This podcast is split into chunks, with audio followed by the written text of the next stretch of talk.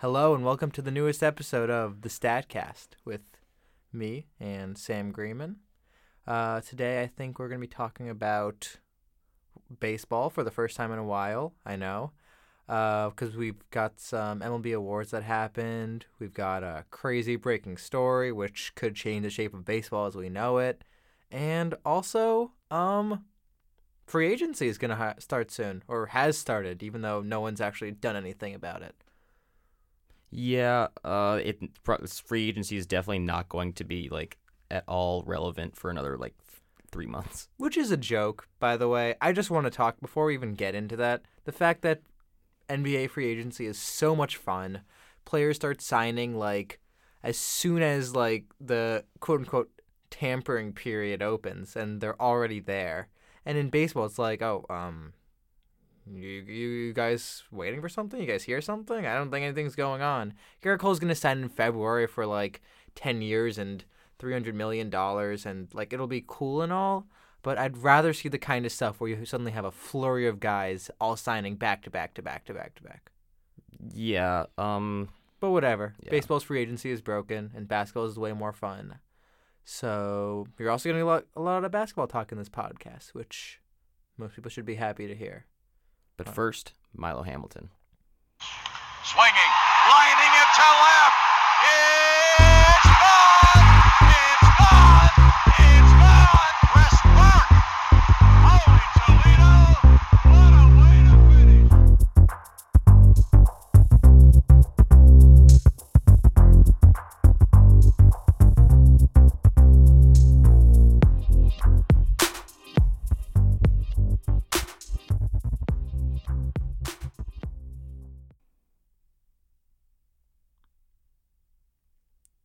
right, welcome to the Stat Cast. We've got quite the topic on our hands in baseball. Some serious breaking news that came out a couple days ago, and the story has been growing ever since. Is the Houston Astros, who have been the, the best team in baseball the last three years by by record, have won one World Series, have lost a second, and made the ALCS in the year in between, and still won 100 games each of the past three years, have been embroiled in another yet another controversy sign stealing. Sam, why don't you start us off? So apparently, who was it?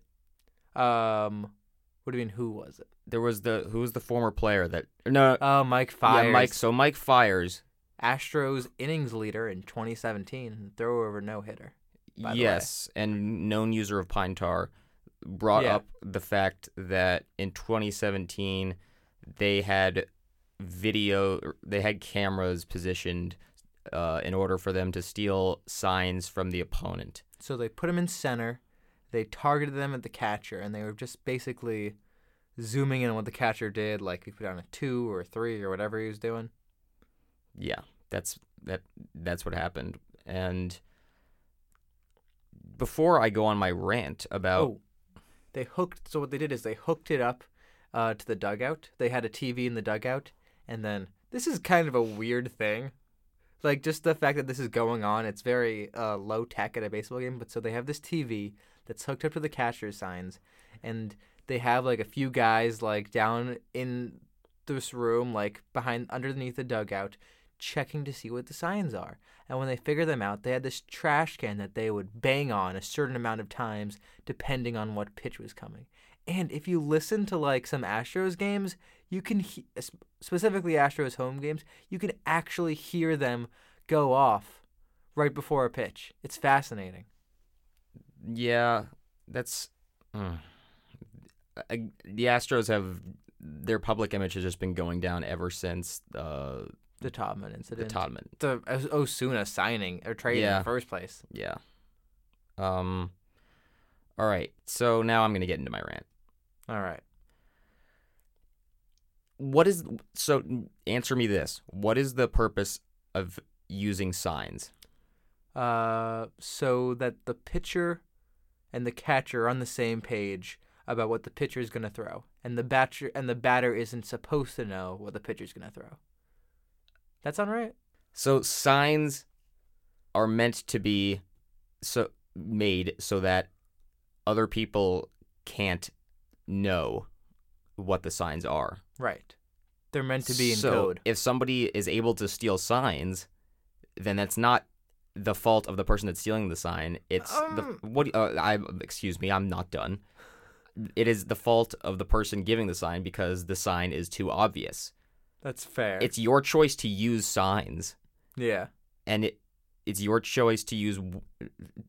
It's your choice for what kind of method you guys use, whether it's like outs plus one, or anything else. Basically, if it's decipherable, then you shouldn't get mad if somebody deciphers it.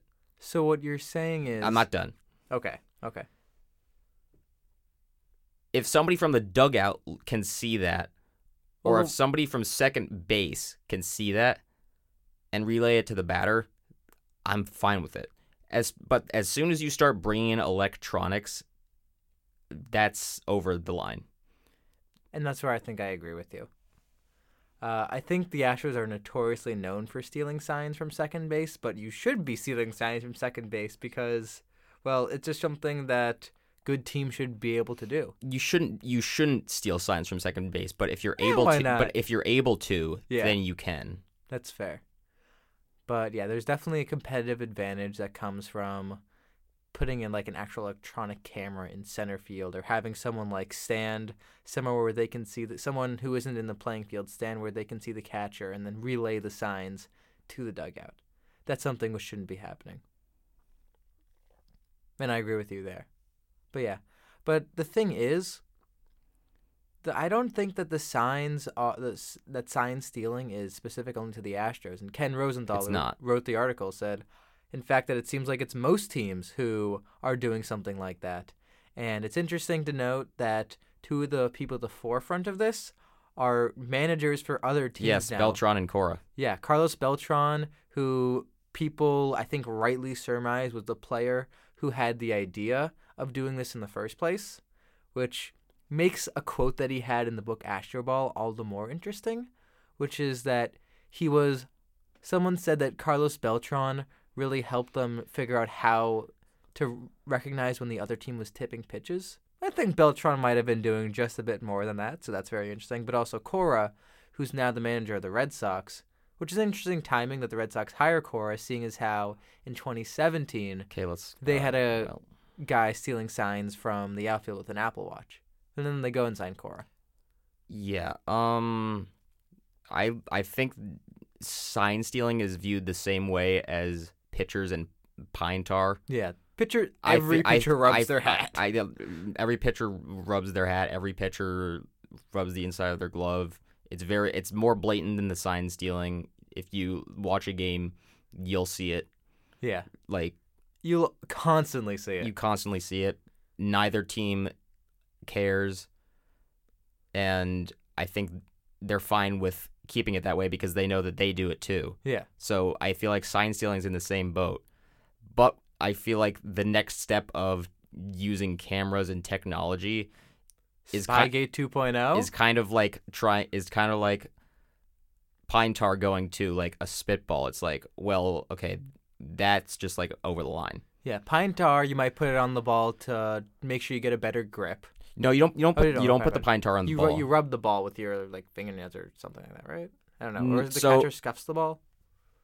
No, okay, that's these are two different things. Pine tar is used for grip and grip only because rosin really doesn't do much, especially in cold weather. Mm-hmm. Um, Spitballs are just to get like crazy amounts of movement on Yeah, it. you- it's got you- an you don't- object on it. you don't get like any um, you don't get any extra movement from pine tar. Right.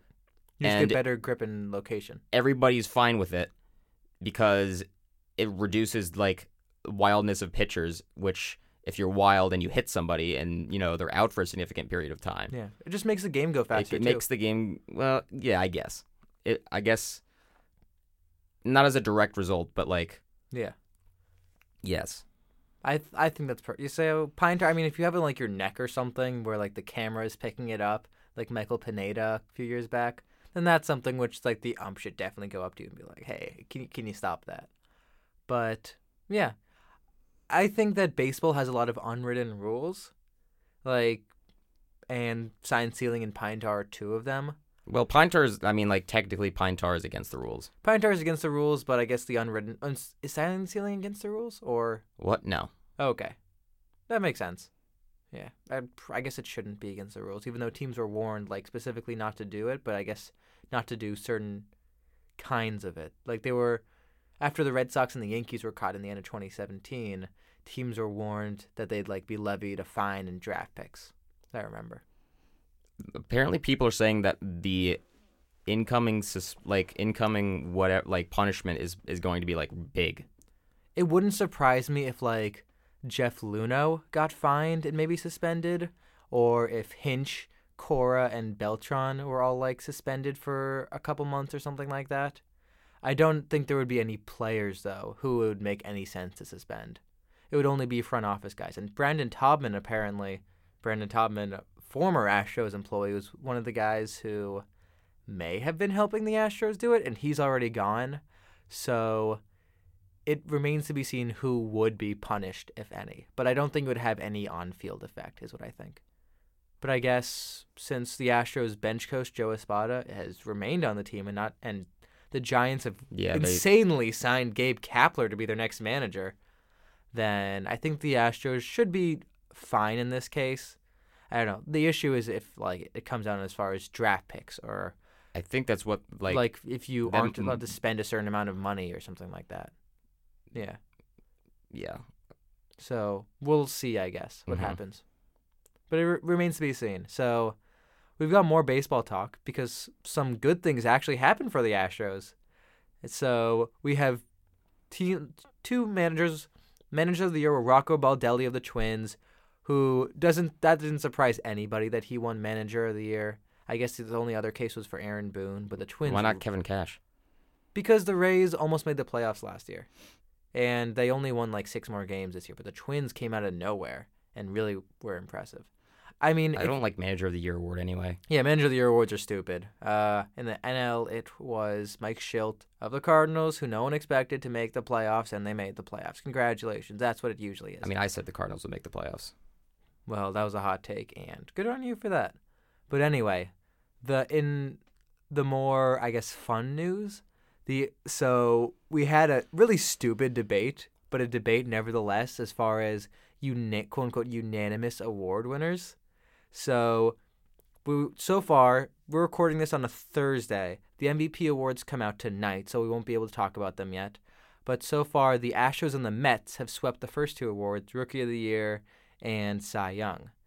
So Astros rookie Jordan Alvarez got all 30 out of 30 vote, first place votes for Rookie of the Year, while Mets rookie Pete Alonso got 29 out of 30, with one writer choosing Mike Soroka over Alonso. And then in the Cy Young votes, Justin Verlander got 17, Gerrit Cole got 13 to sweep the 30, while Jacob DeGrom got 29 out of 30, with uh, Ryu getting the final first place vote.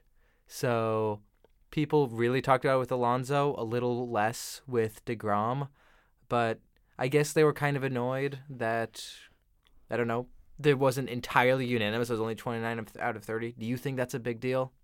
Um, as far as y- the unanimous result, I don't think that's important. Yeah. I think it matters who you vote for.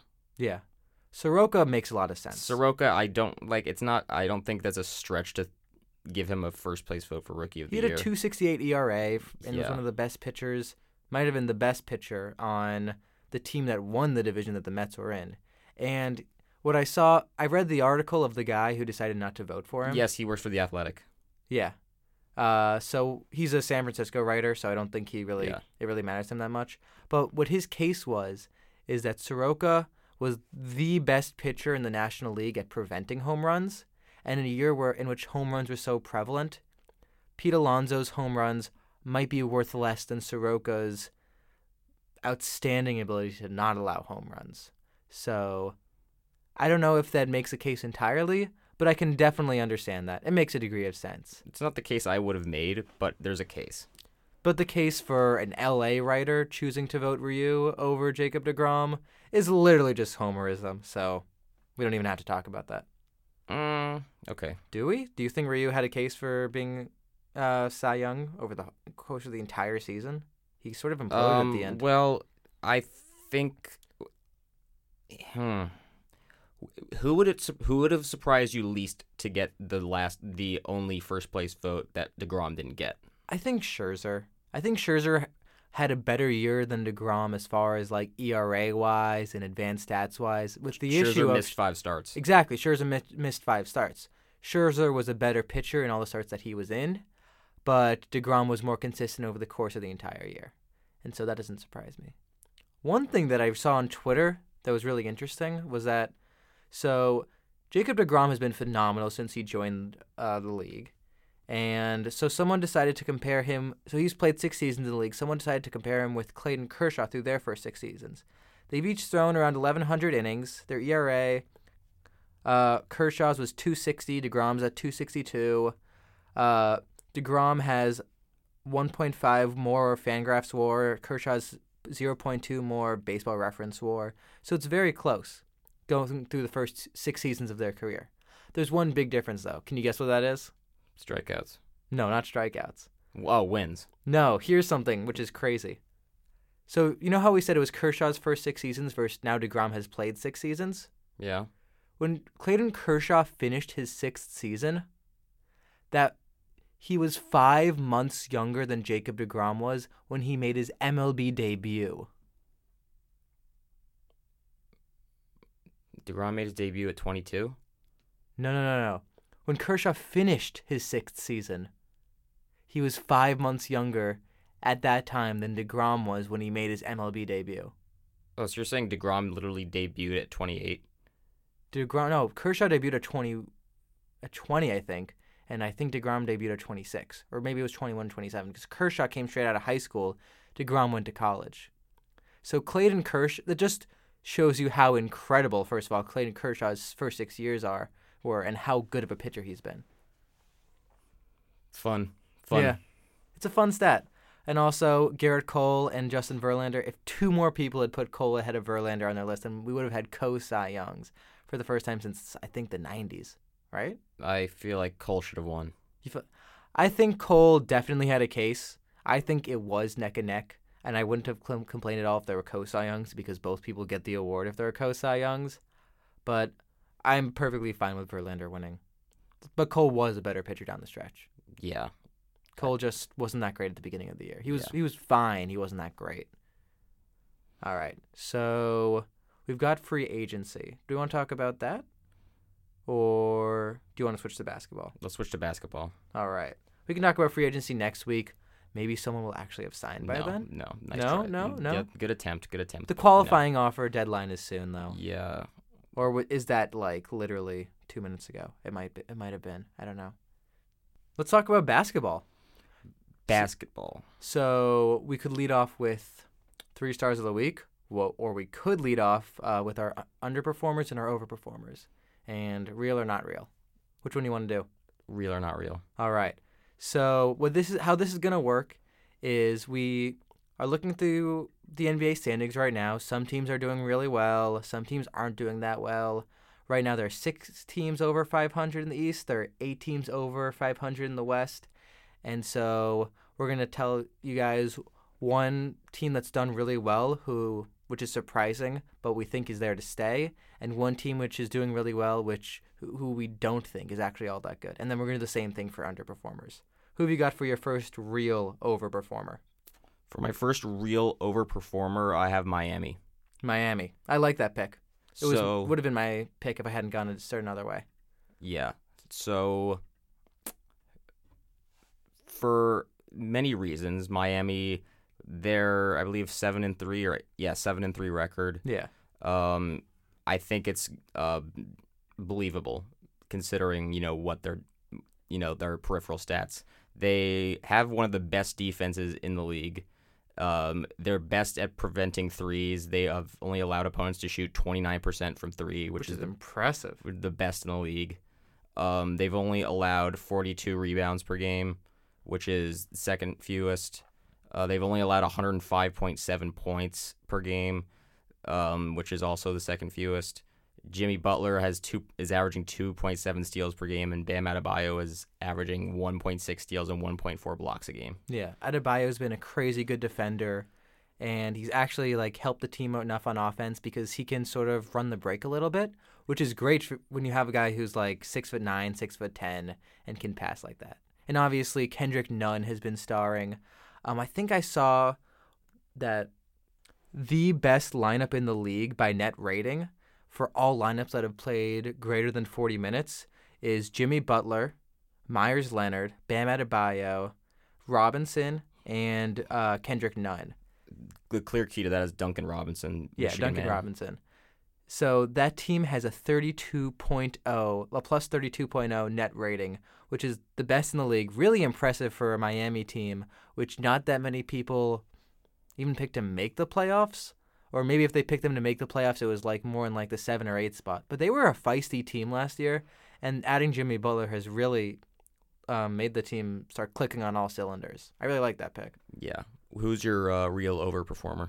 My real my real overperformer is a team which you're not going to be happy to hear, but it's the Bright Future Suns, the Bright Present Suns right now.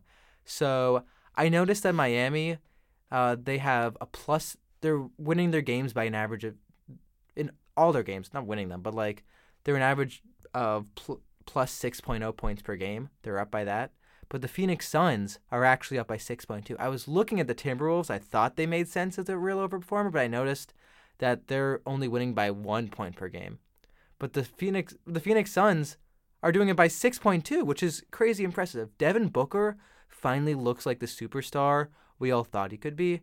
Aron Baynes, he hasn't played that many minutes per game, but he's been one of the most efficient players in the league. He's shooting at one of the highest percentages. He's rebounding at a crazy rate, and he's just been really impressive overall. But, but Devin Booker is really the guy. Devin, it kind of reminds me of the Rockets, circa maybe 2015, when that was the same year that the Warriors really made the leap. When they made the leap into the best team in basketball, the Rockets. Nobody really notices, but the Rockets also made a crazy leap that year. James Harden competed with Steph for the title of MVP, and it looks like Devin Booker is finally stopping a bad, uh, good stats, bad team guy, and has finally become a good stats, good team guy. And his passing is greatly improved. His shooting is as good as it's ever been, and he's just been more efficient this year, and it's really great to see. Yeah, it's I, I it's actually weird because they're doing this all without Ayton. Yeah, I think I like Kelly Oubre, just personally. I think he's great three and D guy. Underrated signing. Un- yeah, very underrated signing. But yeah, they have they have a lot of young young guys that are I think in my opinion they're overperforming a little bit. mm-hmm. But That's fair. yeah, but I I it makes them more interesting than I thought they would be. Yeah, it seems like they're a team that really is going to compete for the playoffs. I mean, this is only through like 10 games as we speak right now, but it they've had some real quality wins too. Like they beat the Clippers. They're going up against good teams and they're really challenging them. So I really like to see it. All right. Tell me who your uh overperforming team is who you think isn't actually all that real. Minnesota. Minnesota. Tell me why. They have played a very weak schedule. Their wins have been against weak opponents. Yeah. i.e., Brooklyn, Charlotte, Golden State without anybody on their team, and the Pistons. I will say that they've had a couple of surprising wins against Miami and San Antonio, San Antonio's only 5 and 6. Eh, but still, That's true. It's pop. their offense, Minnesota's offense is deceivingly bad. They're among the league leaders in field goals attempted, but they have like a middle of the road field goal percentage of like 44%. Mm-hmm. They ha- they take the second most threes a game at almost 40 a game. And they I have think the, the, I think they're third in threes. I think Rockets are one, Bucks are two. yeah. Th- that might be true, and they have the third worst percentage of threes at 31%. So they take a lot of threes and they don't make a lot of threes, which is a bad combination. Yeah. Also, their defense is horrible. That's true. That doesn't surprise They anybody. allow 39% uh, three pointing, three point shooting, which is the second worst. They allow 47.4 rebounds a game, which is the sixth worst, and they allow 116.2 points per game. Yeah. So offense looks good, but it's bad because they they just in an age of the sprawl ball era, Yeah, with the they really can't shots they really the can't map. find people that make three point shots. Yeah. That's something that has been interesting. I watched them the other night. So Andrew Wiggins, by the way, has scored 30 points in his last, at least in his last five games. He scored 40 the other night to lead them to a, a crazy win. He is he is the epitome of this team. Yeah. Just mid range shots and nothing else. Well, the th- interesting thing about Wiggins is what he's doing is he has a lot more room now because what they're doing, I think he's doing his best when they're playing Towns at the five because Towns, what he can do is he can play anywhere on the court because he's a stretch five. And so, because of that, he's opening up the lanes for someone like Wiggins. This is similar to what the Rockets are doing for Russ because Russ has four shooters whenever he's on the court unless Capela's on the floor. And so, Wiggins' is plus minus is much higher with Towns on the court than without Towns on the court. I think I don't know if Wiggins is has the highest basketball IQ. He's clearly a very athletic player, but I don't know how smart he is at reading a defense. But even you and I could cut through the lanes that Wiggins is cutting through when Towns is spotting up when Towns is, sp- has the threat to spot up from three because then the lanes are kind of wide open and that's when Wiggins is driving and getting to the basket. So I think they're a team that's good when their starters are in, but they really don't seem to have a lot of depth. Like Covington is not that great as like the third best player in your team. Jeff Teague is not I don't know a, a playoff point guard really.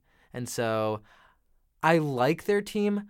I don't think that they're a bad team, but I worry a little bit about how much this team is going to hold up over the course of the season. Who's your uh fake overperformer? Are you ready for this? Trust me, you're not ready for this. All right. It's the team with the best record in the league, the Boston Celtics. I'll bite my tongue for now. All right. So, good things about the Celtics. They're winning almost all their games. They've had the second best offense in the league up to this point. Best fourth quarter offense in the league. Yeah, they're really turning up in the fourth quarter. They've had a lot of comebacks. Not sure how reliable those are. But so they've done really well. Gordon Hayward was absolutely great for them until he got hurt, but he's out for the next six weeks. And so I don't know how consistent the team is going to be without him, especially because uh, Hayward what Hayward is doing really well is slashing, distributing, but that isn't exactly why I'm here to talk about that. Because the Celtics have been playing like one of the top two or three teams in the league up to this point, and I think they're a top five or six team. I don't know if they're a top one or two team. The things I see in them is they have the youngest team in the league. The people who they're playing at center are like Robert Williams and Grant Williams, who are a first and a second year player. Jaylen Brown and Jayson Tatum are still only like, what, 21, 22, 22, 23, something like that. Jayson Tatum's still only 19. Um, and Kemba Walker is very good. He might not be Kyrie, but he's good for this team. Mm, he's better than Kyrie for this team. He's better than Kyrie for this team. But at the same time, they are the youngest team in the league. Then they their schedule really hasn't been that great so far. They just have pretty much been beating up on a lot of Eastern Conference teams who I don't know. Also aren't- beat the Spurs on the road by about 30. Yeah, but the Spurs again, like we said, are five and six. The Spurs aren't that great. They're let me check the Celtics schedule. I think they've played like the Knicks a couple times. The they We like have. they beat the Wizards last night, which is good and all, but it's again at the same time it, was a seven game win against the Wizards. And so Um, it was 20 for basically the entire game. They but here's another thing. They haven't won um, a road game against a team with a winning record this season. And so that's not a good we thing. haven't played many road games. That's true. That, the Celtics haven't played many road games, and so because the Celtics have played so many home teams and mostly against teams that aren't as good, I don't. I think this is kind of like the peak for the Celtics because they're about to go on a four-game road trip against first the Kings, who you're gonna hear about soon, uh, then the Suns, who you've heard about, then the Clippers and the Jazz, and the Clippers and the Jazz are both top four in the West Western Conference right now, and they're all great teams. So if the Celtics come out of that with a three and one record, then I'll eat my words. But I think they're gonna come out with a one and three record, or maybe even an zero and four record, and that's and so I think we'll know a lot more about the Celtics after this road trip than we do right now. Yeah. What, what's Um, your underperformer who you think really is that bad? Brooklyn? Brooklyn. Tell me more. their offense is not as good as everybody thought it was going to be. It is middle of the road, even with all of Run of the mill, run, you know, run of the mill, salt middle of the, the earth, road. middle of the road. okay, um, it's bad, not bad. It's not bad. It's, not, not, bad, great. but I mean, Caris LeVert is out, yeah, he's out for a few weeks which now. doesn't surprise anybody, unfortunately. You know, DeAndre Jordan is slowly getting less and less useful. DeAndre Jordan is like a school bus. Yeah, He just can go in one direction. He can't really make right turns. He's creaky. He's rickety. Children hate him. I don't know about and that he, last he part. makes wide turns. But yeah, he, he can't. He can't do much at this age. He definitely. He definitely can't go over speed bumps without groaning. But what else we got about the Nets? So their defense is bad. They allow 121.4 points per game, Yeah, Kyrie's not known for his uh, phenomenal defense. and they also allow 37% three point shooting against them. Is that bad? I think that's bad. Yes. It's Yeah. fifth worst. it's pretty bad. And in addition to that, they still have all these issues with Kyrie and the whole team, and he's made their team worse. Yeah, which shouldn't have happened. The team should have gotten better replacing D'Angelo Russell with uh, pretty much just Kyrie Irving. Who else did they lose at all? I don't know. D'Angelo Russell. Did, did they lose anyone besides Russell? Uh, they lost Jared Dudley. That shouldn't break a team, even though Jared Dudley's actually pretty good this year. But yeah, so it's pretty. The Nets have been pretty uninspiring. I agree with you there. But so my real underperformer, you're not. You're really not gonna like this one. You're really not gonna like it. The Portland Trailblazers. Portland Trailblazers are four and eight, and the Portland Trailblazers are bad. The Portland Trailblazers are gonna miss the playoffs. The Portland Trailblazers have only one good player, maybe one and a half good players on their team. Because you want to know why? Why? CJ McCollum is washed. And here I have the stats to back it up. So, the number the person who's played the most minutes in the league up to this point is Damian Lillard at 38 and a half. The person who's played the sec the second most minutes is Fred VanVleet at 38.2. Who's played the third most? For the Blazers? No, in the, in the entire NBA. Who's This played is in the third, entire third NBA. most minutes? In the entire NBA. McCollum. Yep, CJ McCollum. He's played 37.8 minutes. And so Lillard is actually playing at pretty much an MVP pace right now. He's slashing, he's shooting 49.8% from the field, 39% from three, 91% from the line. Those are all great slash lines. Now, Sam, would those Damian Lillard slash lines be good if we subtracted 10% from every single one of them? Uh, no comment. Yeah, that's T- that's CJ McCollum this year. He's instead of shooting 50%, he's shooting 40%. Instead of shooting 39% from 3, he's shooting 29%. And instead of shooting 91% of the line, he's shooting 80%. And so CJ McCollum should play way fewer minutes. I think he should come off the bench and he honestly, they might I think they're a year or two too late on trading him.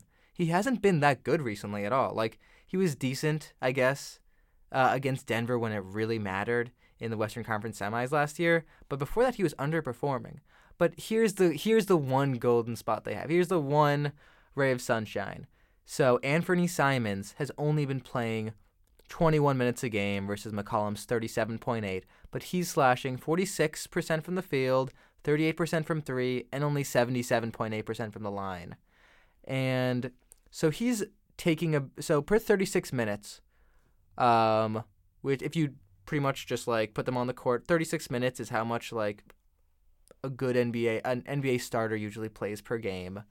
So from the line, uh, so which what you call Damian Lillard is getting to the line 7.7 times per 36 minutes, which is really good. That's pretty good. CJ McCollum is getting to the line 2.7 times per 36 minutes, and um, what call it, and Anthony Simons is getting there the same amount. And so when CJ McCollum is averaging 19 points a game with his 37 minutes, and Anthony Simons is averaging 19 points a game with his 21 minutes, and McCollum is not exactly known for his defensive skills, I think the answer is staring them in the face. It's a good thing they didn't trade Simons, but McCollum kind of sucks. So that's just what I think. I think they should trade McCollum or at least make him the sixth man and make Simons the starter. And if not, and if McCollum doesn't recover soon, then that team is seriously in trouble. Yeah. Um. Who's your fake underperformer? Who's not actually as bad as they seem? Take a guess. Or do you, or do you have some takes on Portland? No, take a guess. Take a guess. Um, I want to go with. This is. It's not going to be the Golden State Warriors, but it would. I would love it. If It's it the Portland Trail Blazers. Oh my God! So here's why they are not really that bad. Tell me. They've played a tough schedule. They've had to play Denver, Dallas, San Antonio, don't say it, the Clippers, and the Raptors. Okay. They have Okay. like four even with McCollum struggling, they still are 12th ranked in in offense. And They when shouldn't be a team that's 12th ranked in offense, though. when they're- when their percentage when McCollum's percentages start rising, their If team percentages of 44.1 from the field and 35.8 from 3 should go up even more, which will probably put them in the top 5 in offense. Their defense is good, which is actually not you know, would you expect Portland to be a good defensive team? I would not expect them to be a good. They are actually a good 'cause their defen- backcourt. they're actually a good defensive team. They are top 10 in opponents' field goal percentage and opponents' three point percentage. But the kicker is they allow the most free throws per game. They allow 28.3 free throws per game. So if they learn to stop fouling, then these losses that they're taking will, you know, turn to W's. I'm not sure. I completely agree with that. I just no, don't- I mean like if you add up all of what I just said. I, I mean, if that all happens, so if their defense stays good, if their offense can improve, if their shooting numbers go up, then maybe they'll contend for the eight seed. I've had them at the eight seed, um, in my season preview. But at the same time, they haven't really showed us much of anything, at all. The def like the defense, the defensive numbers, they're not that exciting. Their their wings are really bad. They're starting like what. Kent Bazemore. They're Who's starting been Mario good. Hezonja. Who is a former top like 10 pick. I love Mario Hezonja. He's the, the biggest bust in the league. I like don't- this side I- of Josh Jackson, Markelle Fultz. What are we talking about? Noah Vonleh, bigger bust. That's true. No one even heard Derek of him. Williams, s- bigger bust. Fine. Mario Hezonja though, I, I could think of so many more busts. Hezonja just has not been that good. Markelle Fultz. How many of these guys are starting for an NBA roster that expects to compete for the playoffs? But that's the thing. He's not a bust. Fine. He's he. I think he's a bust. I just he might not. Fine. He might not be as big of a It bust was as like pre- Derrick Williams. Pretty sure Hezonja was drafted in whichever the weakest in like that weak draft. Which one? The one where I think the best player was Lillard. About that same draft. I think I think King of the McCollum draft. I don't remember, but he he wasn't in a good Was it draft. the class. Giannis draft? I think that was hmm. the Giannis draft class. Lillard, I think, was in the whatchamacallit draft class. Lillard was in 13. No, Lillard was in the Cat draft class, I think, or not Cat. No, he was in the Davis draft class. Lillard won Rookie of the Year in 2013. I think Lillard was in the Davis draft class. Might have been. Yeah. But yeah, so I don't think Hezonja was in the draft. I think Hezonja was might have been in the Anthony Bennett Giannis draft. It could be, or no, no, he might have been in the Anthony in the Andrew Wiggins draft. I don't remember, but Hezonja's not very good. Whiteside, so what Damian Lillard is really good at is running the pick and roll. His- Yes. What Hassan Whiteside is really bad at is running the pick and roll. Disagree. Have you seen it? Do you want me to pull up uh, Hassan Whiteside pick and roll numbers this year? Okay, but Hassan Whiteside has never really been good at that role. What he's good at is blocking shots and basically dunking the ball. But he, which is which is mainly created via the pick and roll. yeah, but he's not good. In, he's not good as a screener. He's not good at rolling to the rim in the first place. That's He's been I don't fine. know how you can say that. He is literally like 7'1", 270. he's I don't know. I just have not seen him move very well. Whiteside, he's he's, 7'1". Hassan Whiteside has kind of reminds me of Dwight Howard, but like he never was as good as Dwight Howard was when he was good. He was he just reminds me of Dwight Howard when Dwight Howard was bad. He thinks he can post up. He can't really. He's overpaid. He definitely shouldn't have a starting spot on any team in the league. The fact that the Blazers are starting, I mean, I guess they should be starting CJ McCollum, but he's still shooting 29.8% from three and 40% from the field and in 38 minutes a game. And they're also starting like Bazemore, who was starting for the terrible Hawks last year, and starting Mario Hezonja and Hassan Whiteside. That's not where you would want to be if you're a Blazers fan. I don't agree with the take that the Blazers are aren't as bad as they seem. But I don't know. We'll see what happens. But I want to be on the record as firmly anti-Blazers. All right. Three stars of the week. I got my underperformer. Not three stars of the week. All right. So this one, this one surprised me even a little bit. My team that I think has actually been underperforming what they really, uh, how good they really are. Can you guess? Can you guess who it is? The Pelicans. That's who my first thought was, but then I looked at the team and I'm like, oh, they actually are that bad. Uh, the God, the Hawks, no, it's in the it's in the Western Conference. the. Kings. It's the Kings, the Sacramento Kings. Sacramento Kings are four and one in their last five games. The team is still like four and eight or something like that. But at the same time, the things that are going on in Kings games, they lost to good teams, but they're also beating decent ones. And so here is something which might really surprise you. So the Kings in October, this which doesn't surprise me. They're getting used to a new coach, Marvin Bagley, who I'm sure they were planning a lot of stuff around, had just gotten hurt. The team was in a little bit of disarray. They started out shooting 41% in is uh, in October. They started out shooting 40 I think their first 5 games, four, four or 5 games. 41% from the field, 33% from 3, still better than CJ McCollum. Um, they had an average of 20 assists a game and 18 turnovers a game, which is really not good. You don't want to have nearly as many turnovers as assists. But in November so far, they're shooting 48% from the field goal line, 41% from three. That's right. The Kings are shooting 41% from three in November, with 23 assists per game and 15 turnovers per game, which is a much better one and a half assists per turnover ratio.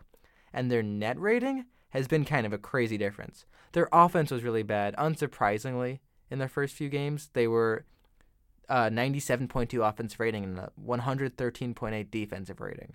But now it's 116.3 uh, in November versus 100 point, 108 in November uh, as far as their defensive rating goes. And wh- what's interesting is that you're the Kings. What do you expect to do when you have De'Aaron Fox as your point guard? What's your offensive system going to look like? What did they do last year a lot? Um, honestly, I would. Hmm. They were a team that ran a lot, right? Well, I mean, yes, they they run a lot. They're they run athletic sets. Yeah. Yes. They're a team. They've they have a lot of fast breaks. I heard an interview, and I heard someone talking about what the Kings were doing last year. It was basically they just tried to have their guys in as best shape as possible, so they were always still ready to go in the end of games. But their pace has actually gone down. Their pace is actually kind of glacial in November, which is really impressive to me because De'Aaron Fox isn't usually the kind of guard who can thrive in a half court offense. He's usually better just like leading the break because he's just going to outrun everybody. But the Kings have slowed down the ball, slowed down their pace, which is sort of what like Luke Walton wants, and I think it's really helped the team. And so yeah, they I think they're really turning it around, and it's really great to see the Kings actually like I don't know do well as well as we were hoping that they would do. All right, you want to move on to three stars of the week? Yeah, let's do it. All right. So my first star of the week is high. Uh, we already talked about this a bit with the Blazers, but people who like the high minutes per game players. Mm-hmm. And so these always scare me a little bit because you don't want to see teams depending so much on just two or three players at the beginning of a season because those guys might get tired and fall off. If you're depending too much on your starters, then it's going to hurt you a lot more trying to replace them than just a depth guy in your roster. Who do you so two teams have 5 of the top 7 players by minutes played per game. Can you guess who they are? You can probably guess the first one. Hold on. Say that again. Two teams in basketball have 5 of the top 7 players so far in minutes played per game. Okay, one one's got to be the Lakers. No. Okay, one's got to be the Blazers. Right. Blazers are 1 and 3 with Lillard and McCollum. Who's- Clippers. No. Okay, I I need to get. Well, actually, no. It's probably I shouldn't just keep guessing. Here's a hint. I mentioned a guy from one of those teams already when I was talking about Lillard and McCollum. Uh, yeah, no, I have no clue. It's the Toronto Raptors. And they have three guys in the top seven. They have Fred VanVleet at 38 minutes per game. Fred VanVleet. He's good, but he's not that good. They have Pascal Siakam at 36.2. And they have Kyle Lowry at 36.2. That's kind of nuts. They have two point, just like the Blazers, they have two point guards playing that many minutes, and Siakam also playing that many minutes, I think that might get them in a little trouble later on this season. Because right now the Raptors are the third best team in the Eastern Conference.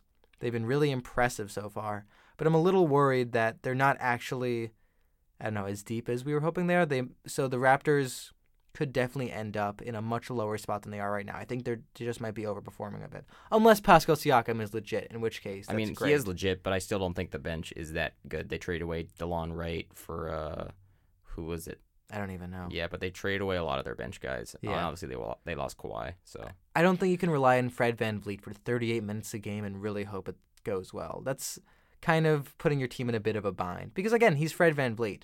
He can be great, but he can also disappear for a long time and he's I don't know, he's not a star point guard. So that worries me a little bit just looking at the Raptors. All right.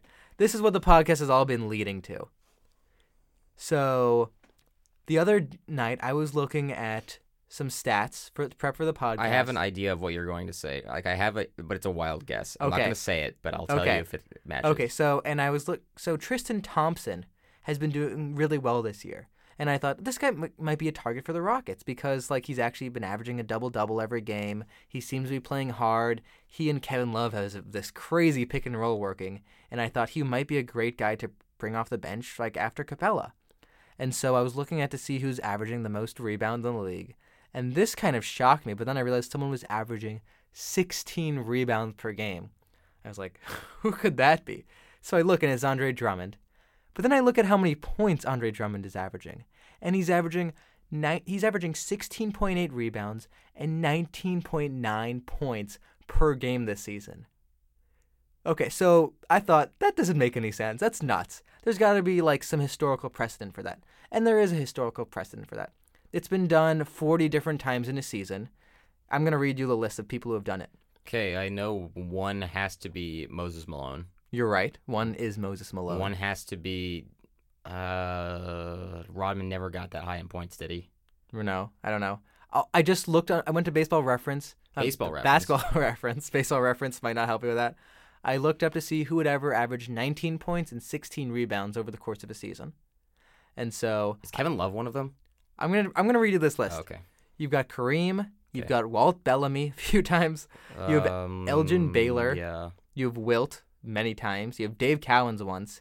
You have Davy Cowdog. you have Elvin Hayes. You have Jerry Lucas. Sure. What? You have Oh, Moses. oh, oh, oh, Knicks, Jerry Lucas. Okay. Yeah. You have Moses Malone, you have Bob Pettit, and you have Nate Thurmond. But then I realized something else. the last yeah, time that to this was done was in the 1978 to 1979 season. This hasn't been done. What Andre Drummond has been doing now hasn't been done in 41 years. Andre Drummond is a legitimate throwback to the days of Wilt Chamberlain. Isn't that What? nuts? Wait, what? Andre Drummond, Wilt Chamberlain, same person? Is Andre Drummond only like 25, 26 years old? Yes. Andre Drummond is doing something that hasn't been done in 41 years. That, like, the fact that James Harden is averaging 38 points a game, pshaw, I guess nobody's done that since Wilt, but whatever. That we can ignore. But Drummond, Andre Drummond isn't a superstar. Andre Drummond is just, you know, Andre Drummond. And yet he's averaging 19 and 16 per game. Insane to see. Like, the three point shot didn't exist the last time that somebody uh, has is doing what Andre Drummond has been doing. Like, also, if you watched Andre Drummond, you wouldn't notice that it's here. Exactly. Like, this is, I guess, the kind of thing that was normal when you just didn't have that many tall guys on the court. There are a heavy amount of tall guys in the NBA right now. There are a lot of athletic guys who are getting rebounds in the NBA right now and scoring points. But he's doing something that hasn't been done in 41 years. Andre Drummond this year has taken eight three-point shots, bricked them all. All right, that's that was my number two. What, what were you predicting for that? Uh, I don't want to say my prediction because it was very off and not right at all. What was it? I was gonna say, did, has Andre Drummond played half of his team's minutes? No, Andre Drummond is just doing something historic, and we're watching it unfold in plain view. All right, and so I do have a, like a little smorgasbord of some stats. Shabazz Napier is playing at the fastest pace in the league right now. Russ is at number two, which is funny to see because Shabazz Napier has sucked. He's shooting like thirty percent, thirty percent from the field. Brandon Ingram is uh, shooting five catch and shoot threes per game and making 51% of them. Yeah, that In- that that I did know. In crazy stats. Um, the lineup of all lineups that have played more than 10 minutes, the one that's got the best three point percentage has Boban Marjanovic in it. yeah, that doesn't surprise me. It's Luka, uh, Kleber, DFS, Seth Curry, and Boban, which is nuts. It's 9% more than anybody else. And, but Wait a minute. Was Porzingis in that lineup? no. Oh, okay. Porzingis was not in that lineup. No, no, no, because I no, it was it, I was curious for a different reason. I was like, are they playing Marjanovic, Kleber, and Porzingis all at the same time? That would be so amazing. Would it? You could have a Boban, Kleber, Luka, KP, and do you have another like European guy there? Just gonna like get Dirk off of like I don't know the bench, like the stands or something like Uh, I'm that. trying to think. Uh, You'd have JJ Barea.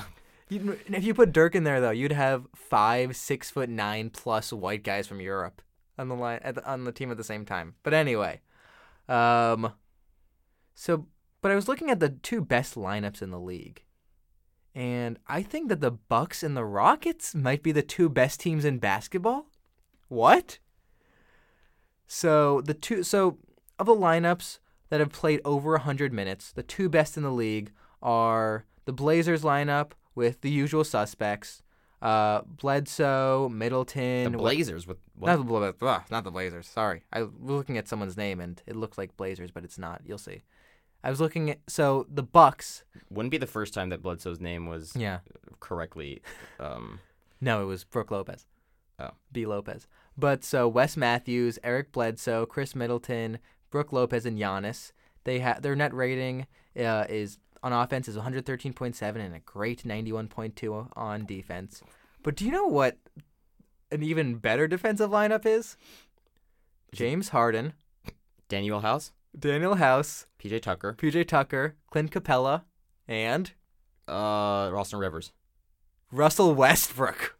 Same thing. That lineup is 110 offensive rating and an 88.3 defensive rating. That lineup has the number one pace of all lineups in the league that have played more than 40 minutes. That doesn't entirely surprise me because know. I think Danuel House is very underrated. He went to A and M. He was part of that uh, insane. Uh, Insane Collapse. comeback against what Northern Iowa. yeah, it was a collapse, not a comeback. Fine, but and he just nails every three he shoots.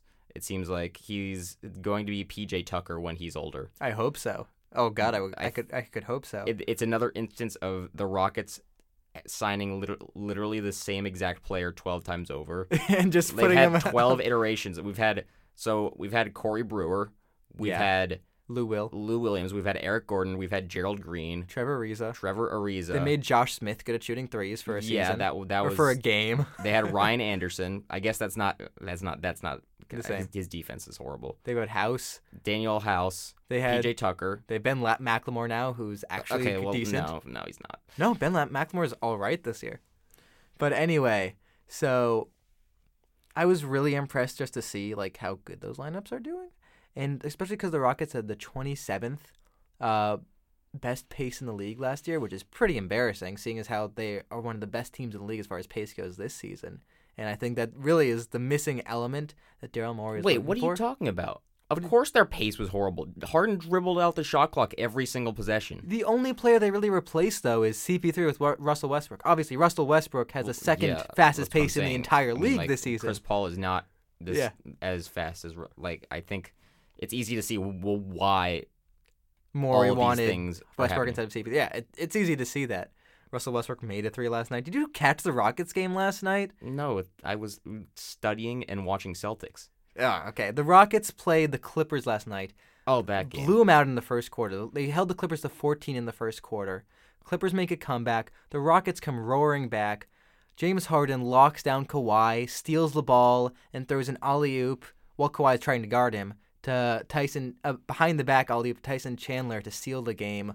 Harden hit an insane amount of step back threes, scored 47 points. James Hart Giannis has been doing well this year. Giannis has been putting up even like even crazier stats than he did last year. But James Harden wants his MVP back. Mm, he's And not I've- gonna get it back. I've got some stats for you. Luka's better. First of all, Luka's stats are worse than Giannis's, and because Giannis is actually like doing what like 30. Giannis is like 30, 14, and six or something crazy like Yeah. that.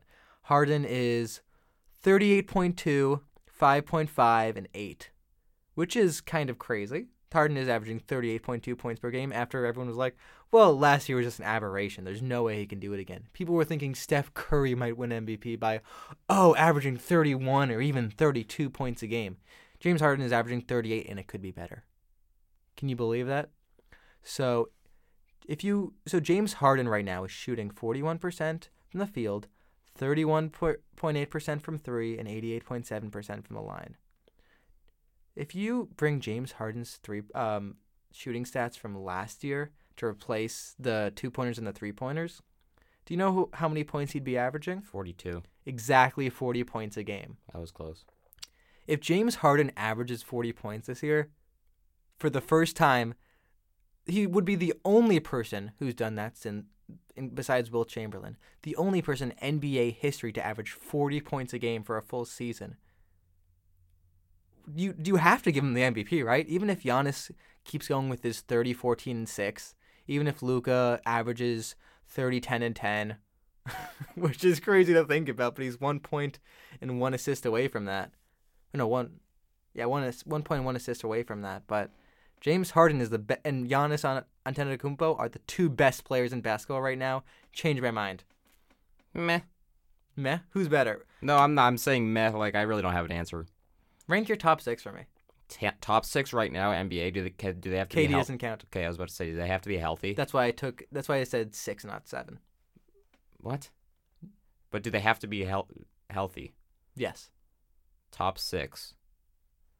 Uh, one I would go Kawhi Leonard. Okay. Two I would go Giannis. Actually, you know what? Steph can count. No, I'm not gonna count him. Fine. Don't don't. Three I would say is LeBron. Four is Harden. Five is Paul George. Six, Paul George. Yes. Like okay, I guess he's not healthy. Sorry. Five He's is healthy. no, he's not. You'd put pick Paul George over Anthony Davis? Yes, Really? I would. mm, Anthony mm, Davis also has an MVP cases here because why not? He's not even the best. He had a pla- he's not 40-20 be- game he's, the other he's not the best player on his own team. You can't win the MVP if you're not the best player on your own team. I guess that's sort of like the KD and Steph. You can't vote for both of them, kind of thing, where none of them won, even though they both they had great years for all three years. Neither neither Davis nor LeBron's going to win an MVP in the near future. I think Davis has a chance. Yeah, do you know LeBron is averaging the most assists in the league? Yes. LeBron James is averaging the most assists in the league. That's yeah. Malcolm Brogdon's close though. that's true. Malcolm Brogdon, secret superstar right now, is Malcolm Brogdon the next uh, Pascal Siakam? He's a former Rookie of the Year. That's true, but he's or honestly, is he the next Victor Oladipo? I could see it. he's the kind of it's hilarious that's happening on the Pacers. I don't know if the Pacers like have a special system or something or they're just getting lucky, but Brogdon is basically doing what Oladipo was doing before he got hurt, Yeah. which is kind of nuts to see. And he's he already was a great defender, very very smart player. Now he's just knocking down threes, running through the offense. I really like what I'm seeing from the Pacers, which surprises me a lot. Yeah. I don't know. You got anything else in there? Any more stats? Mm, not really. Um. Yeah. What are we gonna talk about? Anything we got to talk about before we go? Now we're at, we're like we're at like exactly an hour right now. All right. Any college football stuff going on? Uh, Chase Young got Chase Young suspended suspended for the Rutgers game, which is probably good for Rutgers' health since he would probably break their quarterback in half and get 12 sacks. That's not a stretch at all, actually. Like, yeah. Jesus Christ. And James Wiseman suspended indefinitely, Yeah, I which you hate to see. The future uh, Warriors draft pick, James Wiseman, gets suspended. yeah. And I don't know. I think we've all accepted that the Warriors are The going to. Warriors are literally gonna tank. They're gonna get a good draft pick, and then they're gonna become great again. Yeah, because Clay is going to come back and Steph is going to come back, plus like the mellow baller James Wiseman or something like that. Because why not? Why not? I don't know. You know what? I, I for one welcome the incoming Warriors. uh, I actually do Warriors too. I dyna- feel like dynasty. that's cool. yeah, How they how they can do it. Yeah. People just be the Spurs. They have Steph and Clay and Draymond under contract for each of them for the next four years. I want to see it. I want to see them. I want to see more good teams in the Western Conference because right now the top of the Western Conference. Uh, we have breaking news here. Oh, we do. Will Smith is on the Braves. Will Smith. Reliever. Okay, Giants not- former Giants reliever Will Smith has gone to the Braves on a three-year, thirty-nine million dollar deal with a twenty twenty-three option, club option for thirteen million. You know and what? also Jake Odorizzi accepted the qualifying offer. the second news does not surprise me. First news does a little bit. Kind Really? of hoping the Astros would get him, but I also didn't think they'd get him because he was going to be a little too expensive because he had he had that QO attached. But we'll talk more about free agency next time. Hopefully, we actually see some signings. I don't know. We saw one, and yeah, maybe we'll talk about them next week. Until now, until then, I don't know. We're the Stat Cast or something. That's definitely getting kept in. See you guys. All right, and welcome to the newest episode of the Stat Cast with me and Sam Greenman.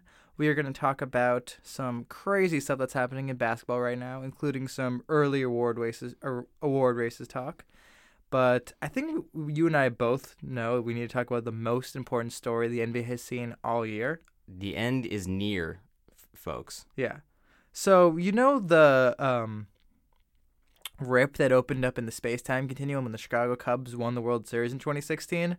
Right. We have absolute proof that that's real. Do you Mhm. want to know what ha- Sam? What happened last night? Ben Simmons was going. Um, he was about to, you know, go inside the three-point line, which is, you know, where he belongs. Yeah, he belongs within five feet of the rim because Ben Simmons is a big man, apparently. And then I guess like he got distracted thinking of one of the Jenner sisters and just, you know, stopped and went Stopped back. at the corner. Yeah, stuck in the corner, got the ball passed to him, shot it from 22 plus feet away.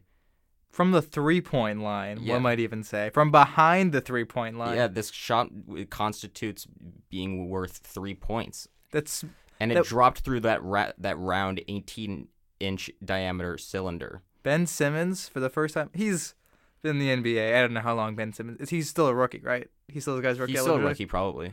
Ben Simmons shot his 18th NBA three last night, and he made his first one.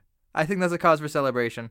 I don't know what else we can do besides just celebrate that with, I don't know, parties, um, sort of just raves, I guess. Uh, drinking, celebration. It's the end of the world as we know it. I feel fine. Ben Simmons hit a three pointer. So yes, welcome back to the Stat Cast. Um, yeah, Ben Simmons hit a three, and we can't really call him a coward anymore. Yeah, Ben Simmons, who has the most broken shot in the NBA at this side of Markelle Fultz. Oh wait, is that the Markelle Fultz who's also shooting three pointers this year and making them? Well, one, I still don't know if we'll ever know the story behind why what happened to Markelle Fultz. Yeah, we really won't. He was so good in college. Like you watch those highlight tapes, they remind you of James Harden at Arizona State in college, and we know who James Harden is right now. But Markelle Fultz has been decent this year, and that's kind of what we wanted to talk. We want to talk about some surprise stories this year, and also some people who aren't that surprising that they are who they are. Let's start with the person who we're really not that surprised who he is what he is, and let's talk about Luka Doncic, who got a 22 5 and 5 in the first quarter. The first quarter against the Warriors last night. He outscored the Warriors in the first quarter. He out rebounded the Warriors in the first quarter. And he out assisted the Warriors in the first quarter in a game in which he became the only player to get a 35 point triple double in less than 25 minutes played as the Mavericks blew out the Warriors by like 60 points. It's also his third straight triple double. Yeah, and the last triple double that he got was a 40 point triple double, which and he became the second youngest player ever to have a 40 point triple double after only LeBron James. So He also only played 25 minutes in this game. I know he was the he's the first player ever to do that to get a 35 point triple double in that little amount of t- playing time. Isn't that nuts? Considering it's Luka Doncic, not really. So people some people were all in on Luka when he was about to get drafted. Some Like people me. I was also all in on Luka. Some people were a little more skeptical. They were like, "Uh, he might not be that athletic. he's white." Um, He's not white. He's European. well, aren't white people? Uh, uh, uh, so we're gonna we're gonna go with blanket statements now, are we? I don't, isn't that where white people? Never mind. uh, yeah, so anyway, Luka is the Slovenian LeBron James apparently. So he got he got drafted. He was the MVP of the EuroLeague at 18 years old, which means that in a league full of just like a bunch of I don't know, like not has-beens, but it's a bunch of guys who couldn't quite hack it at the NBA level. He was the best out of all of them as an 18-year-old superstar. Incredible basketball IQ. Could pass his way out of, uh, could pass his way out of like a quintuple team if he really needed to. And also just dominated the boards. Luka Doncic did not get picked first overall. DeAndre Ayton did. He did not get picked second overall, which I think blew my mind and I assume yours. So and then a third, the third team traded out of being able to draft him to get Trae Young, which yeah, Ba- pretty yeah, good. Bagley was two, right? Bagley was Yeah. two, Ayton one, Bagley two, Luka three to the Mavs. As a Rockets fan, I never really liked the Mavs, but now I kind of do because Luka's on the team. Let's talk about Luka in the NBA and what he's been able to do. Yes. So this season he is averaging 29.9 points, 10.6 rebounds, 9.4 assists. Second in the NBA in assists. Yep. T- 48.6 from the field, thir- almost 34 from three on nine attempts a game, Mm-hmm. 1.4 steals, the best plus minus in the league right now at 13 and a half. Wow. And the only other player to ever average 29 points, 10 rebounds, and 9 assists in their second season in the NBA was Oscar Robertson. which is insane. So that means Luka is already among historical company. Yeah. I mean, he, he pretty much was when as a rookie. Yeah. Luka as a rookie just came into the league and it was like, oh yeah, this is even easier than the Euro League, it seems. And so he dominated. Uh, he slowed down a bit at the end of the season. Not that surprising considering he played almost 100 games the year before. But he still won Rookie of the Year over over a spirited uh, second half attempt by Trae Young. And this year, instead of settling for being the best second year guy in the NBA, he's trying to become the best guy in the NBA. And I think he's right in the thick of the MVP race. Yep. I think so. Yeah, he's probably, um, I would say, what, top three, top four right now. You always want a new guy in the MVP race. That's why I, I have him as, as as my MVP right now, just because he's new new blood. Yeah. I think James Harden is having a better season. I think Giannis and LeBron might be having better seasons, but other than that, it's got to be Luka. He's a top 10 guy, Yeah. which is crazy to see right now. I think on the last pod we talked about like is Luka Doncic a top 10 player in the NBA right now? And now the question is is he a top 5 guy in the NBA right now? Is he a top one player in the NBA right now? is now? he Luka Doncic the best player in the NBA right now? Because first of all, we're probably going to be barring like some freak injury or insane regression. We're probably going to be seeing Luka for the next 15 years as one of as like Dallas's hero, and he seems like a young LeBron basically. The question was when he was coming in was is he like fat Steph, thick Steph, sorry, or tall James Harden? Because he ha- had incredible like potential for that step back three. The step back that he has is really like Harden like, or maybe even like it's hard later like, it's, LeBron, like- it's legal. James Harden's step backs are legal every single time. I don't know what you're talking about, but I think Luka it might be the like European version of LeBron because Steph Curry and James Harden have maybe Steph for a season, maybe Harden for a season, have never really been the best player in the NBA for like I don't know four or five year stretch. They've been in the conversation, but it's never been like, yeah, that's probably the guy you have at number one. I think the Durant season when he won MVP, I think he Durant was definitely the best player that year. Yeah. Like the only players who I really would say is the possible third that's oh that's the best player in the NBA we're watching right now. I think you've had LeBron and you've had KD and Giannis and Kawhi the same way that Harden and Steph have been trying to come for it have tried to come for that title. Well, I think Steph in 2016 was the best player in the NBA. That's quite quite possible. But I mean, and Harden for the past few years might might have been the best player in the, player in the NBA. But if you're ranking them, you probably end up with LeBron. The question is, after LeBron trails off, which you assume he's gonna start doing at one point, at some point, right? Is- LeBron James seems to be the Terminator. Is Luka the next guy who's gonna be the best guy in the league? That's my question for you. Yeah, I I mean, I think he matches up. I think he lines up well with even the Oscar Robertson comparison of Tell me how more. he was. Well, I th- I think first of all he can lead an offense. Mm-hmm. Uh, you know, aside from the stats, he can lead an offense. He can. He's been leading the best offense in the league that the, Ma- that the Mavs have right now. mm, Right uh, now, it's number uh, my opinion right now it's number one by O rating. Yes, okay. I that does, that doesn't surprise me because yes, they have a very good offense, but Yeah. I wouldn't say they're the best offense in the league when I watch them. Even That's fair. even even though they have definitely top 3 offense. Yeah. But his plus minus 13.5 is the best of anybody this year. He's rated number two by 538's Raptor stats, which is kind of like WAR but for basketball. So wins above replacement. So he's Five- at like a 538 3.2. always makes these nice uh, you know, They're concise. They're understandable. They're easy to visualize. and they make fun names for them. They have the Draymond stat for uh, defense. yeah, they used to be called the Carmelo. Yeah, the Carmelo ratings for teams. Yeah. And so now James Harden's number one at 4.0, which is nuts. James Harden is a cheat code, and we're going to be thinking about him for way longer than anyone right now thinks. But Luka's number two, Yeah, Yeah. and he might not be Harden is James Harden is averaging what like 38 points a game right now. And but at the same time, Luka is also putting up the consistent numbers night after night that Harden became known for and that LeBron James became known for back when he was in Cleveland. And Luka in the same way that LeBron kind of dragged that Cavs team kicking and screaming, which really wasn't all that talented, in a year where KP has really gotten off to a slow start, Luka's really impressed because right now, in what should be a five team race for the best team in the West, the Mavs have seriously inserted for themselves in the conversation, along with the two LA teams, the Rockets, the Nuggets, and the Jazz. and you'll remember that I said that that they would be. You did say that. yeah, So I think I'm eating my words because I don't know if I even had the Mavs in the playoffs. But right now it looks like the Mavs are definitely going to be a playoff team and a contender to make, really make some noise, especially if KP has room to improve. Yeah, I think.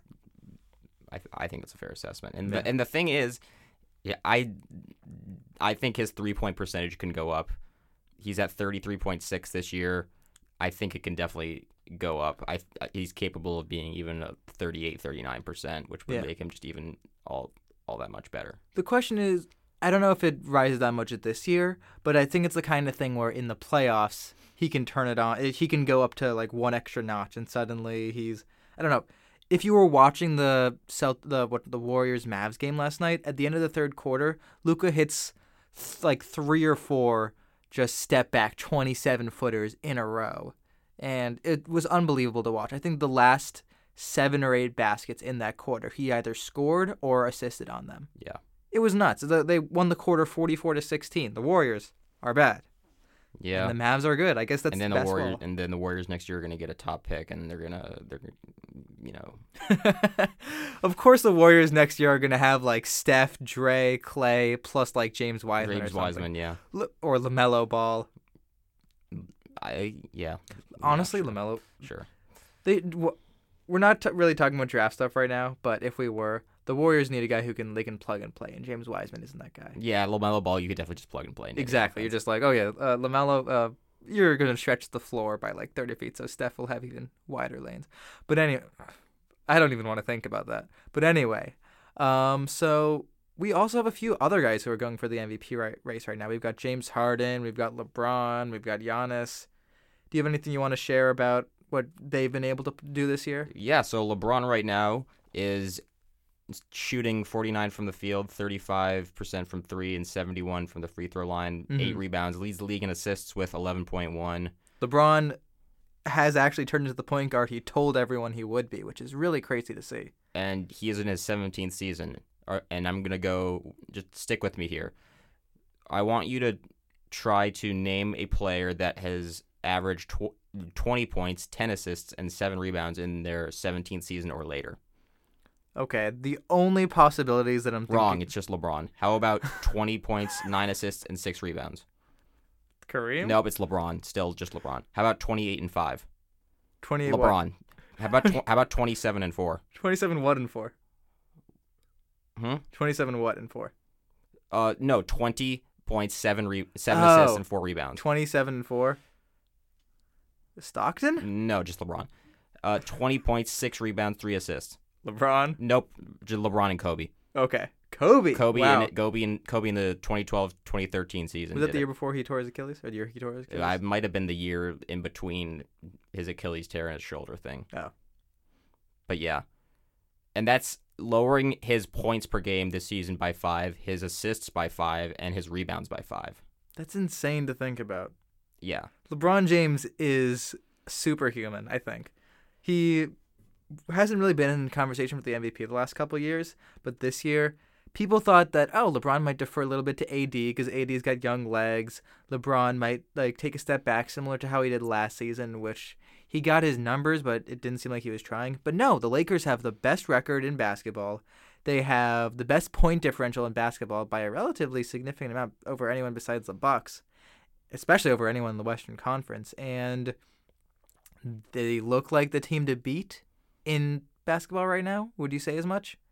Yeah, I, I don't like to admit it. I still think the Celtics are actually making a case for the best team in the East. Tell me more about that. So this the Celtics right now, when they're healthy, have the best offense, I believe. What What do you mean you believe? they have they've been on a run before the Clippers game. Before the Clippers game, they have been scoring like 130 plus per game. They've been letting up a lot of points, but a lot of those points have been in garbage time. And so, you, and their four, their fourth quarter, they ha- they have the best fourth quarter offense Mm-hmm. and actually team in the league. Really? Yes, and they're able to compete with all teams as you saw last night. They were, you know, They went toe to toe with the Clippers yeah, they went toe and toe with the Clippers with a full Clippers team. for the first time all year. Yes, and the Clippers were no slouch. They had con- contributions for everybody, and it was still a three point game. And the Celtics were just, you know, one either Kemba three or Tatum three away from sending it to another overtime. Yeah, it really was a close game.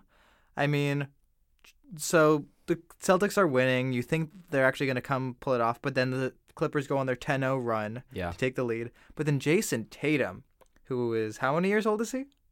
uh, seventeen.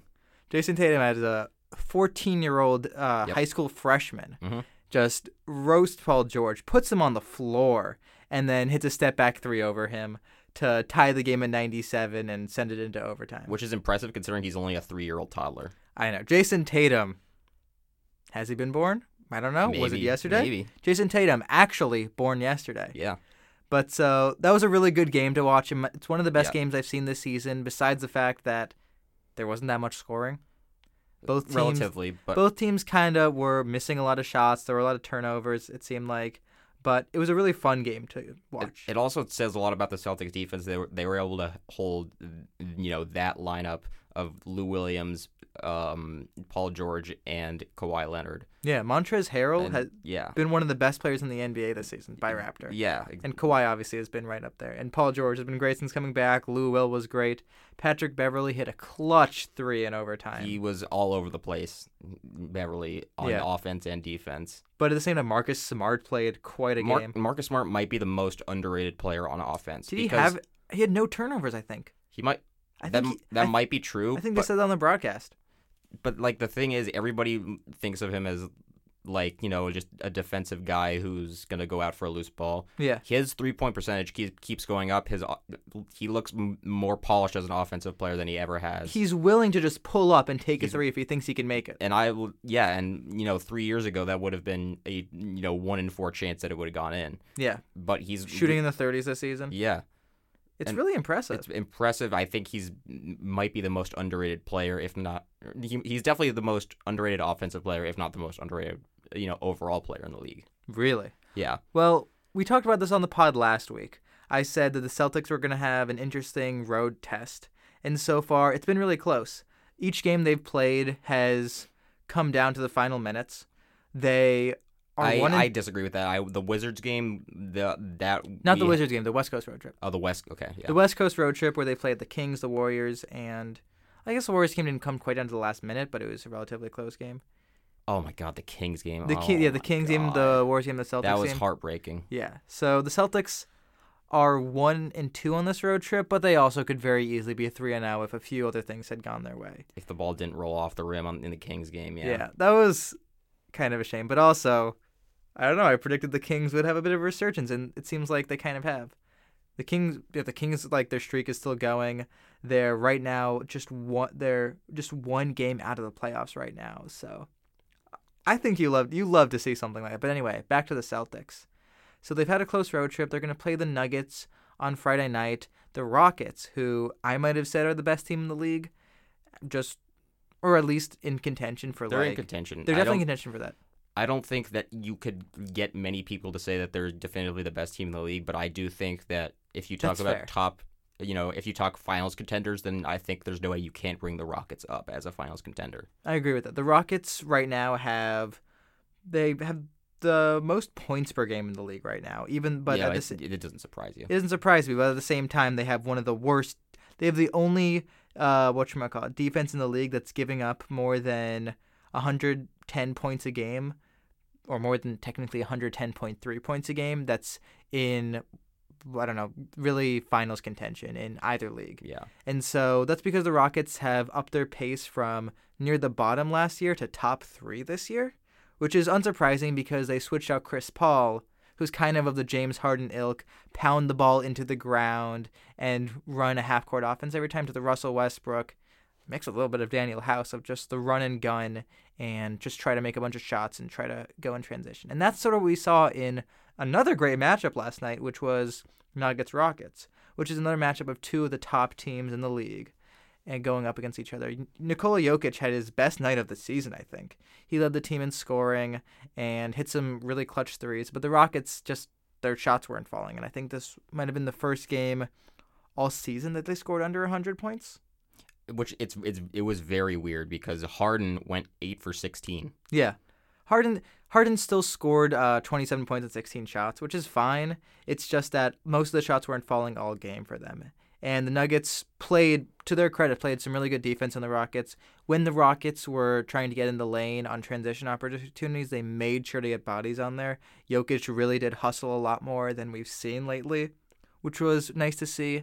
And so, but also, it was a game in Denver, and Denver is famous for having some of the best home court advantage Yeah. in the entire NBA. And you could hear it on the Rockets. Their fans were going nuts I- the whole game. I think ma- the main problem for the Rockets is they didn't get a lot of shots off. They only had seventy six shots. oh, really? They only they only attempted seventy six field goals. What was the turnover differential on that? Um, they turned it over twenty times. The Nuggets only turned it over fourteen. Yeah, that's another big issue. What about the transit? What you call points off turnovers? Points off turnovers.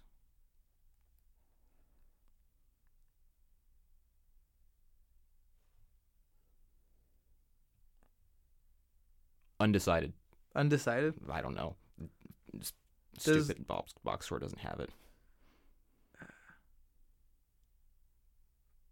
This is like the 22 minute mark. Um, points off turnovers. Okay, so yeah. Hmm, do they not have? Oh yeah. Okay, so the the Rockets actually had thir- 32 points. So I guess the Rockets did have more points off turnovers. They had 32 to the Nuggets 17. Is that right? It can't be right. That I it must be the opposite. It must be like point. Yeah. Yeah, so I don't know. But anyway, the Nuggets outscored them by a bunch in the paint. It seemed like the Rockets weren't that willing to drive to the rim, which because they shot 30 they shot half of their shots, Yeah. literally half of their shots were three-point shots. While oh, ju- not that much more than a quarter of the Nuggets' shots were three-point shots. And they made a relatively similar amount of those. The Rockets got to the line more, but at the same time, the Nuggets were just shooting better from inside the paint. And that's something which I think it's a little bit of a theory of mine for the Rockets. It's you know how when most teams are trying to make a comeback when they tr- they just try shooting a bunch of threes. Yeah, that's the Rockets' That's, offense. that's really the Rockets' mo.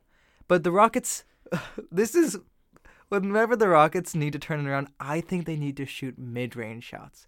The Rockets need to shoot shots that you mean the most inefficient shot in the game? the Rockets need to shoot the most inefficient shot in the game to get back in games just to make sure they can do it because they're like I think that's what kind of the mid range serves as because it's a shot that people can kind of dependably hit, but also you're not likely to be as well covered as you might be when you're trying to drive into the lane. And so this is something you might that could be very interesting to research, although it might be kind of hard. But over like how much sort of rallies change over like I don't know, like a, a midpoint shot or like a mid range shot or something like that. Because it seems like when the Rockets are like that's what happens a lot in Rockets games. If they're shooting and missing a bunch, then those seem to happen in bunches. Oh for twenty seven, I mean. And so yeah. Man, I still can't believe. I don't know why people do this. They're the the they're fans of the teams that like blew it. Like I have so many Falcons fans that bring up twenty eight to three so often. Like, Yeah. why do you bring it up? Why do you talk to yourself? Uh, I don't know why I bring up over 27. It's like, it's something that you can't even wrap your head around because it's so nuts. I was talking to somebody today and I was about the UT versus OU versus Texas Tech debacle of college football in 2008. Yeah, the, the Crabtree game. Wow. And I don't know why I talk about this kind of stuff, but it's like, yeah, terrible things can happen in sports. Tragedies happen. I have talked a lot about the Nationals winning the World Series, and less about like the actual things that happen off the off the diamond. So I don't know. Also, as a side note, looks like Alabama's out. Oh really? Two is out for the year. Oh, that is true. And Mac Jones is like your stereotypical AJ McCarron kind of guy who's like Although, this like, random Alabama kid. Oh, he's from Jacksonville. but like Alabama backup being forced into action. Yeah, that think that about it. never turns out well. Never Just turns out well, it. right? Right? May- maybe Tua next. Se- wait, is he a junior? Oh, Tua's going to the draft. Tua's gone. No, I know, but like, just imagine he goes to like. He can come back, yeah, sure, for sure. But he's gonna but be like, the what if he one like? Tra- no, I'm saying, what if he transfers somewhere else? And like, Well, it's like Flo- go- Oklahoma or yeah, something? Yeah, and goes to Oh Florida. my goes God, to flourish kill me there, and then now. who, and then whoever like is behind like. I just think it's a funny cycle of of Alabama quarterbacks just leaving leaving. and then beating Alabama? I don't know. I'm surprised. I wish that Oklahoma, OU and Alabama were both getting to be healthy and go into the college football playoff not together gonna. because I would love a Jalen Hurts versus Tua game, but we're not going to see it, which is an absolute shame. But anyway, back to basketball. Let's talk about basketball. The Nuggets looked great. Nuggets and the Rockets are both. The Rockets had an eight-game winning streak, which is really impressive. They were they proved that they can be one of the best teams in the league. And it's really great to see James Harden averaging so many points a game when people were like, yeah, but he can't average 36 again. He's going to average more than that. Yeah, he's averaging 38 right now. Like, he scored 27 last night, and people were like, oh, is something wrong with James Harden? Is that's that's not a lot of points. When meanwhile, if he was averaging 27 points a game, he'd probably be like fifth in the NBA in points per game, which is nuts. But anyway, but that at the same time, that's more than double digits less than his actual scoring average, which boggles the mind. But anyway, here's something about the Clippers and the Bucks, two other teams that are very very good that I found very interesting. So, this year, the Miami, the Milwaukee Bucks have played one of the toughest schedules in basketball, and but at the same time, they're eight and two on the road, and three and one at home. That's right. How many games is that at home? How many games is that on the road? Uh, four at four at home and ten on the road. Yeah. So they played one of the toughest schedules in the league, and most of those games have been road games. But at the same time, they're 11 and 3, which means they're tied for the best record in basketball. Do you want to tell do you want to look at uh the games the Clippers have played this year? Let's see. The Clippers are 9 and 1 at home and 1 and 4 on the road. So you know what that tells me? I think that the Clippers are a little bit overrated. Clippers have they've been playing What- some Was Kawhi playing in, in, in those games? Because it might be a coincidence of just Kawhi. The, that was the day. Those it, w- it wouldn't shock me, but the fact is more like they're losing their away games and they have only played five away games while they've played 10 home games. And so, what I'm wondering is are the Clippers like maybe just a little shakier than we thought? And one of the road games that they lost, I know, was to the Rockets. And that was Kawhi was definitely playing that game, although Paul George wasn't playing that game. Well, that's the thing. I don't think you can really judge the Clippers right now because Yeah. they're. I think you can judge them well based off of you know last night. You know, going to battle with one of the best teams in the league, Mm-hmm. Best team in the East. best team in the East. You know, winning. Um, A with close their, game yeah, winning with a a close comeback. game with a comeback and just making it happen. You know, and that's what you know. That's what top tier teams do is they win Yeah. I mean, we haven't seen anything else from when Kawhi and Paul George are on the court together. You know, this was their first game together on the court. So I don't think you can really like That's true. Yeah. That's true. But the thing with the Clippers is people talk about this with, with the Rockets all the time. People talk about how oh James Harden and Russell Westbrook they can't fit together because they're both so ball dominant. Well, the thing that's happened is James Harden is still as ball dominant as ever has been. and Russell Westbrook has been cut by a lot, Yeah, he's got forty point two usage rate. which is nuts. But it's also because people have been injured, so it's a little it's a little inflated. Who's been injured?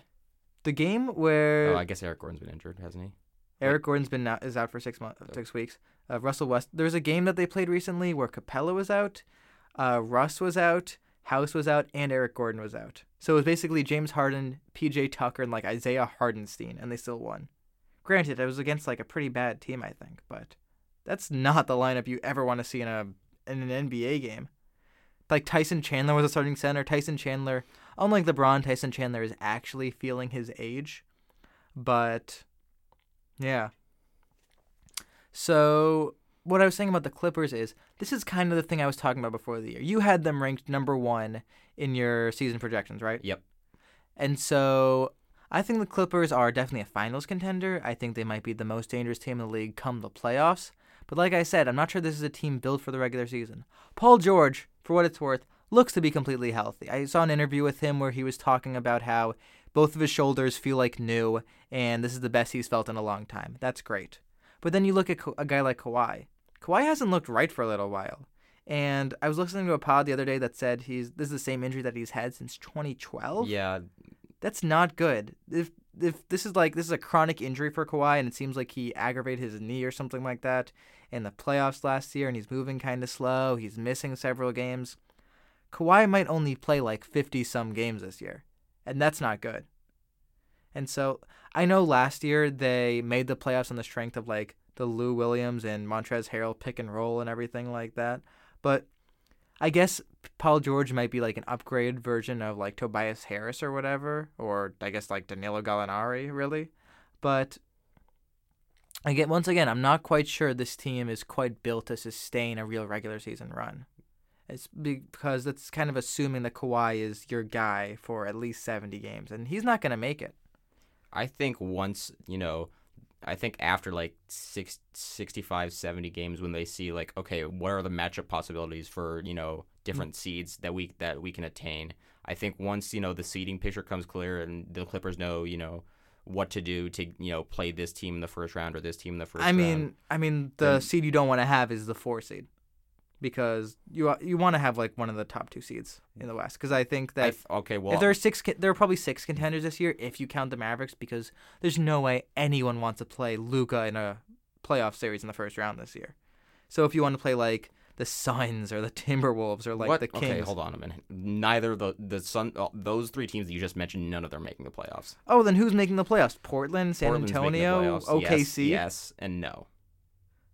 Portland and San Antonio are currently 13th and 14th in the West, and uh, even though the Rockets were 14th in the West last year at one point, neither of those teams have a James Harden to drag them back up there. Damian Lillard and CJ McCollum combined are James Harden. CJ, Mc- you know what I Oh think about my CJ McCollum. You know what I think about CJ McCollum.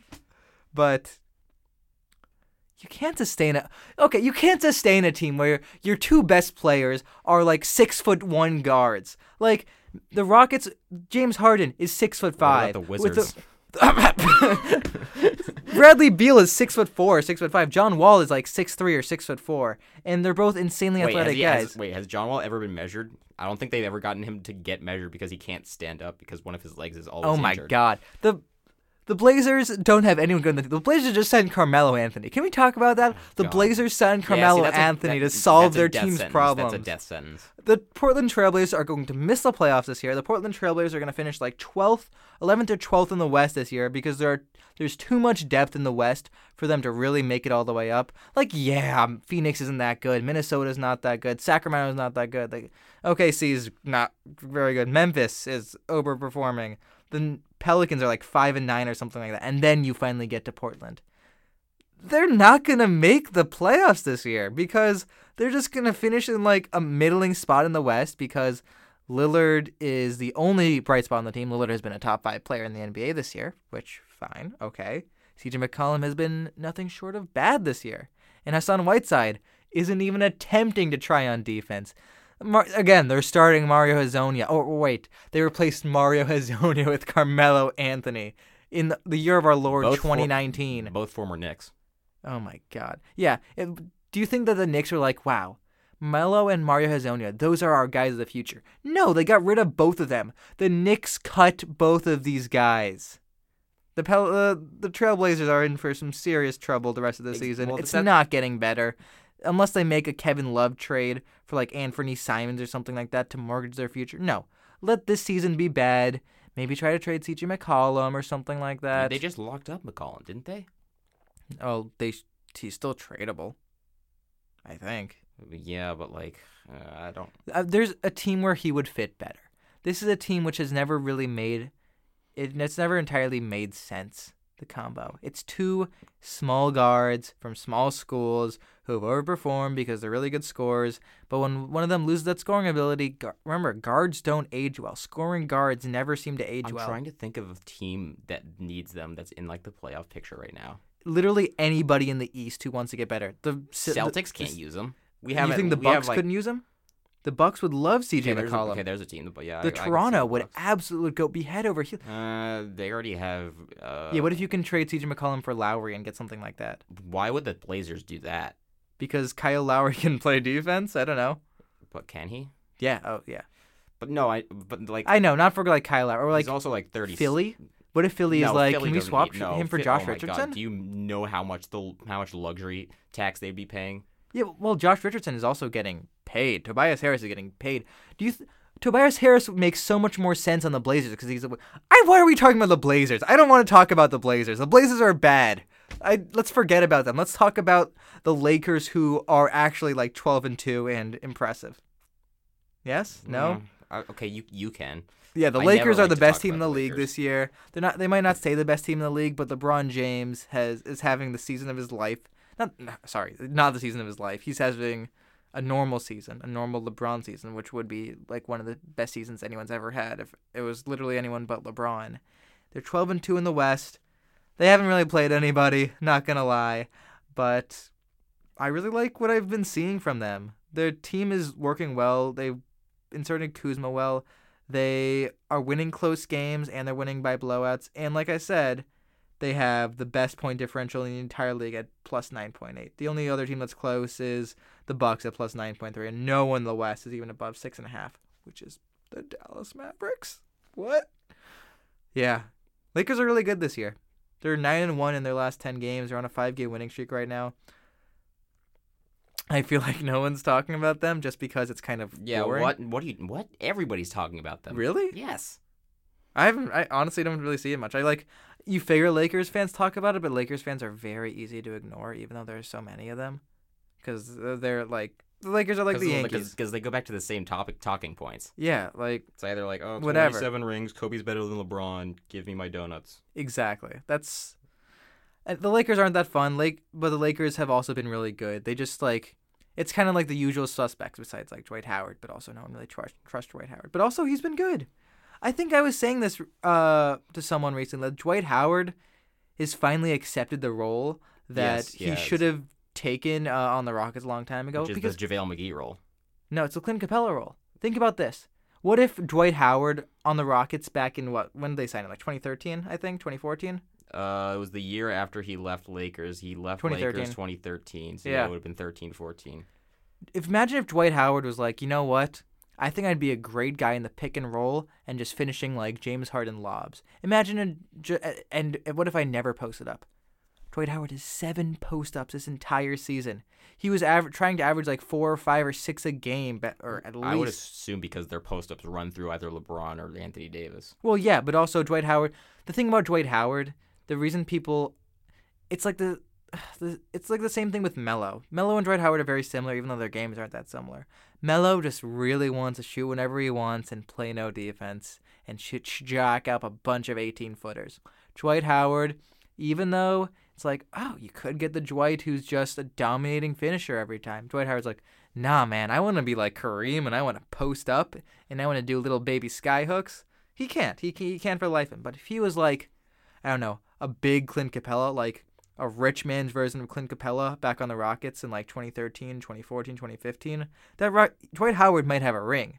James Harden might have a ring because when you look at like the teams that were winning, you had uh the you had the Spurs, you had The Heat. The Heat, and you had like the first version of the Warriors. If the if Dwight Howard is like legitimate, Cli- I guess you had the Clippers too. yeah, I mean, kind of. But the Rockets were competitive all of those years. Like they made the Western Conference Finals in 2015, for instance. I'm trying to think of more teams. The Hawks. They made the, the- Pacers. Pacers. Yeah, the Pac- I mean, the Pacers never even made it past Miami. But the Rock, I think, but, but okay, but this is an aside. But I think the Pacers would have won the finals if they beat the Heat. the yeah, that's possible. The Pacers, you know what? Unbelievable You know what? defense. You know what's take I've got? The Pacers of like the Miami Heat era, the LeBron era Pacers, which Yes. is really funny to say, but it's also true. Remind me so much of the quote unquote Golden State era Rockets because they're like the they're the only team that really was able to compete Yeah. Okay, with the could- super yeah, team no, yeah. and like tried year after year and really like But they have slow to be down the game. in the same conference, so made it they close. had to play them. Exactly, like in the same conference, so it's like, oh, this is the title. This is like the what the what the championship right here, right now. That's actually a really apt comparison. Yeah. Yeah, like because the Rockets, you gotta hand it to them. They really wanted. They knew who their com- competition was. It was the Warriors, and they went year after year to try to beat him and try to go after him. And now, 2019, the Warriors have won three games. no one else has. Um, everyone else has won at least four. I actually want to extend this theor- this this comparison. Tell me. Celtics post um 2010. Of course, he talks about the Celtics. I, I know, but like, I, but like, it's because I know because I know like the, the history. Yeah, but the Celtics won a title, so I'm no, no, I'm a little saying less inclined to after say it. 2010, after their trip to the finals in 2010, where Yeah, but they everything made- started. No, no, everything started going downhill. They were like, yes, everything started going downhill, but like they were still like, I think probably top three team in the league because it was the years that you know LeBron was going to the finals. I think the Celtics had a chance of beating the Mavericks if they won against the Heat. They always Yeah, played the Heat. It's a little different for me though, because like the Pacers are teams. Yeah, uh, it's- the it's team not as good- never they never made it It's not as good as because but it the the team in front of them just they just were an unstoppable force. It's not that that team wasn't phenomenal; it's that the team in front of them was so good. Even as much as they tried and schemed oh, their how about, way. how about this? 90s. You had everybody. There we go. There every- we go. Everybody ran into the Bulls. Pacers, Exactly. Knicks, Heat. They the all. Jazz, Utah Jazz. Well, n- no, I'm talking like same conference, but like the Pacers Fine, always ran fine, into. fine, fine. But like, But uh, Cavaliers ran into them a But lot. the, the, like the same way that those Pace that Pacers team never got a ring, the Rockets team never got a ring. Same way that Stockton Malone never got a ring. yeah, but I. But that's Cavs. That's That's, true, I- Cavs Warriors. It's like Okay, fine, fine, fine. one, well, one, well, one team was Cavs always won, better than Cavs the other. won a series. Yeah, one, but Raptors one of those the Warriors. the Bulls were always better than the Yeah. Jazz, and the Warriors were always better than the Cavs, except the Cavs managed to actually win one. Yeah, maybe like. Yeah, I don't know. It's ve- the comparisons you can make are very interesting. Maybe like, I guess the Pistons finally did make it, but let's like maybe the Pistons Celtics in the '80s. Pistons, Celtics in the Pistons 80s. couldn't make it until the Celtics kind of started breaking down. They they couldn't really make it to the finals, or maybe they did once. I don't remember. I wasn't alive, so I don't. I can't. Really no, that, I definitely, I definitely remember the Isaiah uh, Pistons making it. Yeah, well, they won after uh, the Celtics kind of broke down, but like in the early to mid '80s, Celtics the Pistons can never quite crack. They can never quite make it past them. But anyway, back to the NBA as currently stands right now. Um, what else have we got? Uh, do you want to talk about the rookie of the year race so far? It's not a race. It's Ja Morant. It's Ja Morant. Yeah, but I just want to talk about how weird it is. That there's nobody really. Well, yeah. So Zion is injured. Zion has been is go- not going to come back to like Christmas or something like that. Ooh, now here's a question: Do you think Zion has a chance to win Rookie of the Year? If, if, If Ja wasn't so good, but he's like not. He's not putting up like insane numbers. That's true, he's like, averaging- like 17. 18 Three. three. He's averaging 18 points, three rebounds, six assists. But he's also shooting 41% on threes. Yeah, but okay, I think so he could get if better over the course of the year just because he's. Oh, I I have got a little bit a bit of a thing about this, but so far, so I think it's it's not a six person race. It's a it's right now it's a, like a one person race with like Zion sort of looming over as like a possibility. so the NL But so, Cy like, Young? But yeah, but the guys that you have are very interesting. So you've got first overall pick, not including him. So you've got the second, the third, and the fourth overall pick. Yeah, you got Who- Barrett. Yeah, you have Ja Morant, who's the second overall pick. He is getting buckets. He is that's something which yeah, he's n- no other rookies besides Kendrick Nunn has been able to do really, and maybe Eric Paschall. Ja Morant is getting serious buckets. He's the one who's leading them in games. He's that team leader. He's like Carlos Correa back on like the 2015 Astros or something, or Alex Bregman in 2017. He's like he's the young guy who goes into a team and is suddenly like the fieriest guy there. So Ja Morant is getting buckets. He's taking those clutch situations. He's guarding guys in clutch situations when the going gets tough. He's like, I am ready to be a star. It reminds me of Luka. John Morant is like just this confident, confident guy. He's he has a lot. of not brash, but he's like he's kind of nuts. Have you seen the dunks that he's attempting? He's attempted a lot of, dun- but like he always makes great passes. He Yeah. always makes the right play. That's true. That's something which he really exposed people to in March Madness. It's like, wait, Ja Morant, the guy we've been hearing out all year, is like, I don't know, this like skinny Russell Westbrook can actually make insane passes. I just want to say that I had Murray, the Murray State Oregon matchup, and I think it was the second round actually happening, That's pretty good. and it actually happened. Yeah, Murray, Murray State. Okay, now I need team. now I need to rant about the fact that I mm, I would have won. I so I picked, Oh, I bracket? picked I picked Auburn to go to the Final Four, which I they did I picked Duke to win it all. I would have won I my bracket pool, ev- even when Duke lost. yeah, If either Texas Tech or Auburn won the whole thing. and Texas Tech lost, which was a shame. That was a really good game. Virginia was kind of a team of destiny, though. Yeah, this is old news. This is last March, but Virginia like got like three or four wins. They just yeah they should not pulled have him out of nowhere. but Yeah. so did Duke. That though. pass, oh my god, that like remember the the free throws and like the ball just goes like to the other side of the court and then that yeah, and then just like Oh the, he- the head to Diakite, hit. Yeah, exactly. That passed to Diakite. Oh my god, and then the foul and the oh god. what a crazy crazy tournament that was. But anyway, um, so you've got your Ja Morant who's been really good. He really plays like a vet. That that's sort of what it looks like.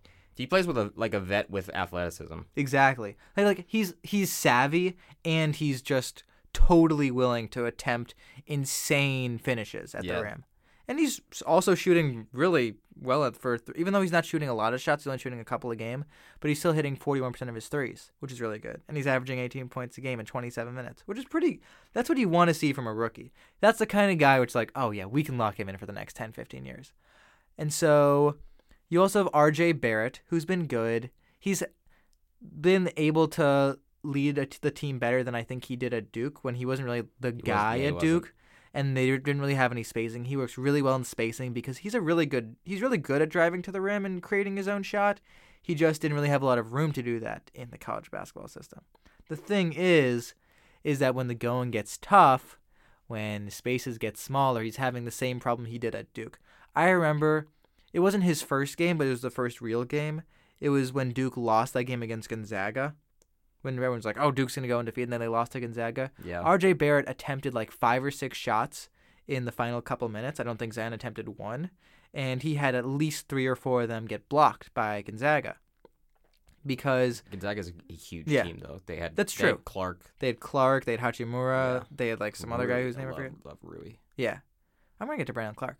Um, but so RJ Barrett is kind of going a little cold at the end of the fourth quarters and having a little trouble creating his own shot when it really gets down to it. So that's something he's got to build. And then DeAndre Hunter dropped 27 points in the Bucks last night, made all of his threes, had 11 rebounds. That was really impressive to see him like against you know Giannis Antetokounmpo. Uh, that was butchered against Giannis, the Greek freak. But then, so you got the two doing really well, the three and the four doing pretty well too. But then you also have Kendrick Nunn and Eric Paschall as your other good guys from that draft, which is nuts to see. Kendrick Nunn, his coming out, he was really good in the G League last year. Yep. His coming out party was sort of like I think in the last preseason game, the Heat played the Rockets. It was really legitimately a close game. Harden played a surprising amount of minutes, but Kendrick Nunn was going toe to toe with Harden, basket after basket, and he has just continued this year. The Heat are surprising as hell. They are currently fourth, I believe, in the Eastern Conference. It's really great to see what's going on. He is kind he's leading rookies in steals right now actually, which is crazy to see. And he I don't know. He's just a guy who no one really knew about and is really making a name for himself. And then Eric Paschall, who I mean someone's got to score for the Warriors. Someone's got to do something. But he he's playing like kind of a big guard. He's scoring 21 a game, which I think is second among rookies. It's either first or second. I'm not sure where Kendrick Nunn is at, and 6.8 rebounds per game. And so, but he, at the same time, he was like a mid second round pick who no one was like is actually going to contribute, even though he was kind of an older guy, so you kind of assume that. But really, this he might not be doing that much yet, although he did have 15 and 5 this past week. Brandon Clarke has been my guy since college. Like, Jordan Poole's been my guy. yeah, Jordan Jordan Poole's not been bad. So is Duncan Robinson, actually. I like Duncan Robinson. But anyway, Listeners, if you re- realize what the connection is, hit me up. I mean, what college could they have gone to? I have no idea. Um, but so anyway, Brandon Clarke. So Zion like set the record obviously for player efficiency rating in college last year, but Brandon Clarke was number two for like, and it was like a pretty heavy. Like he was like, he still had a, th- a 30 PER even though Zion had like a 40, which is stupid because 30 means you're in, playing at an All Star level and 40 means that you're playing on God mode. But so Brandon Clarke, he's like six foot six. He's a really jumpy guy. He's he can kind of he's in the same way that Zion can really go up for blocks. Clark kind of reminds me of the same thing, except he's was 23 when he got drafted, so he kind of fell.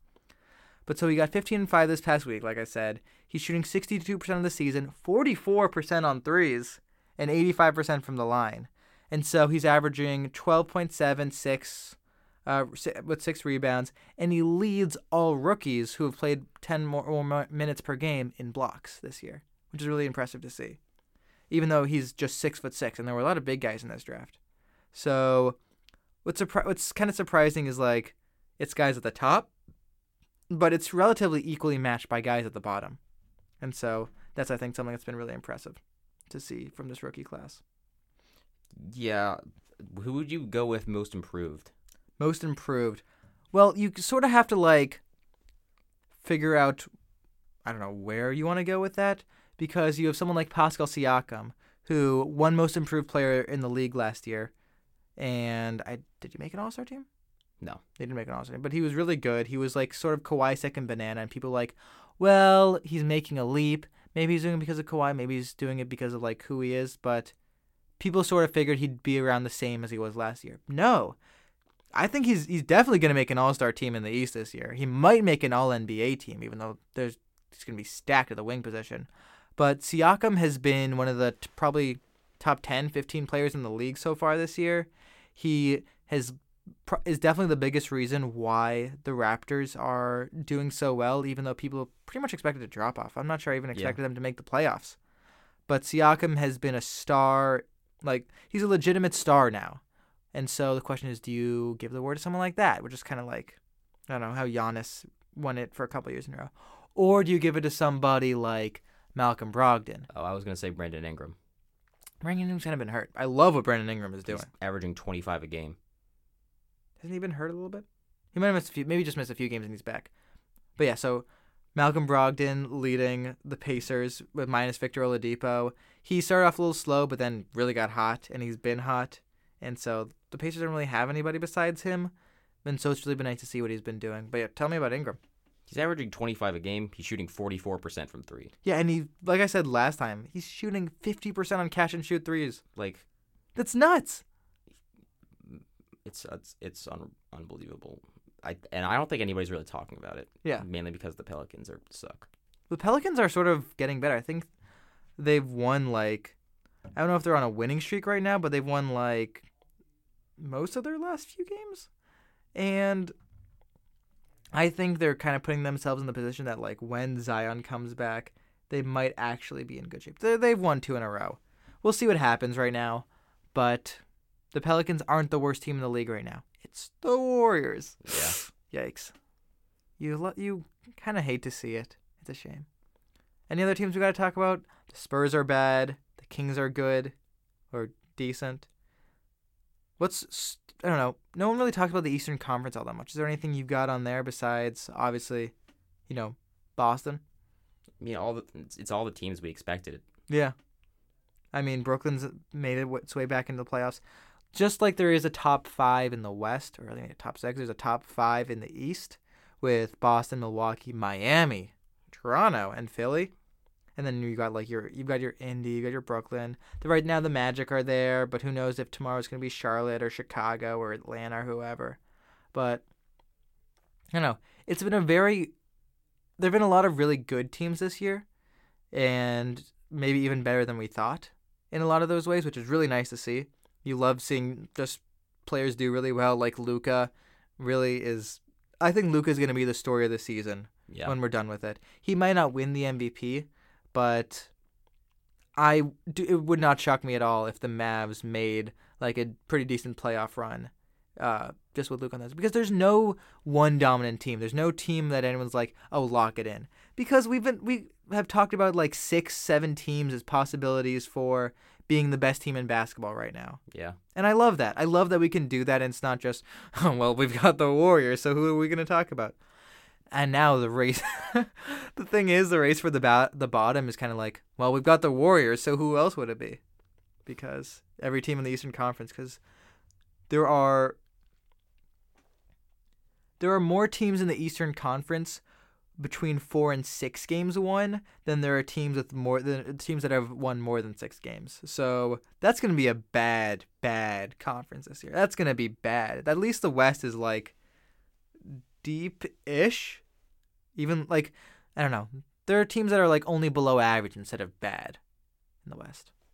What do you think? Who who who's who are your lottery teams right now? Give me a top three for the lottery. Okay. I, I obviously Warriors, Knicks, Cavaliers.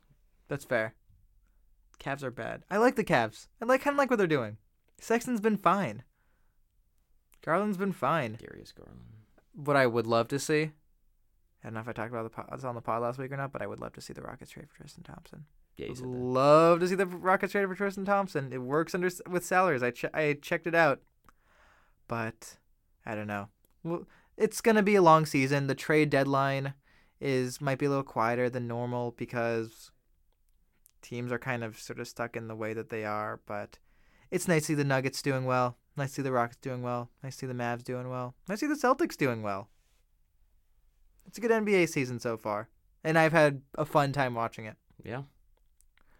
And it's going to be Thanksgiving next week. So happy holidays. This episode's going to be a two parter.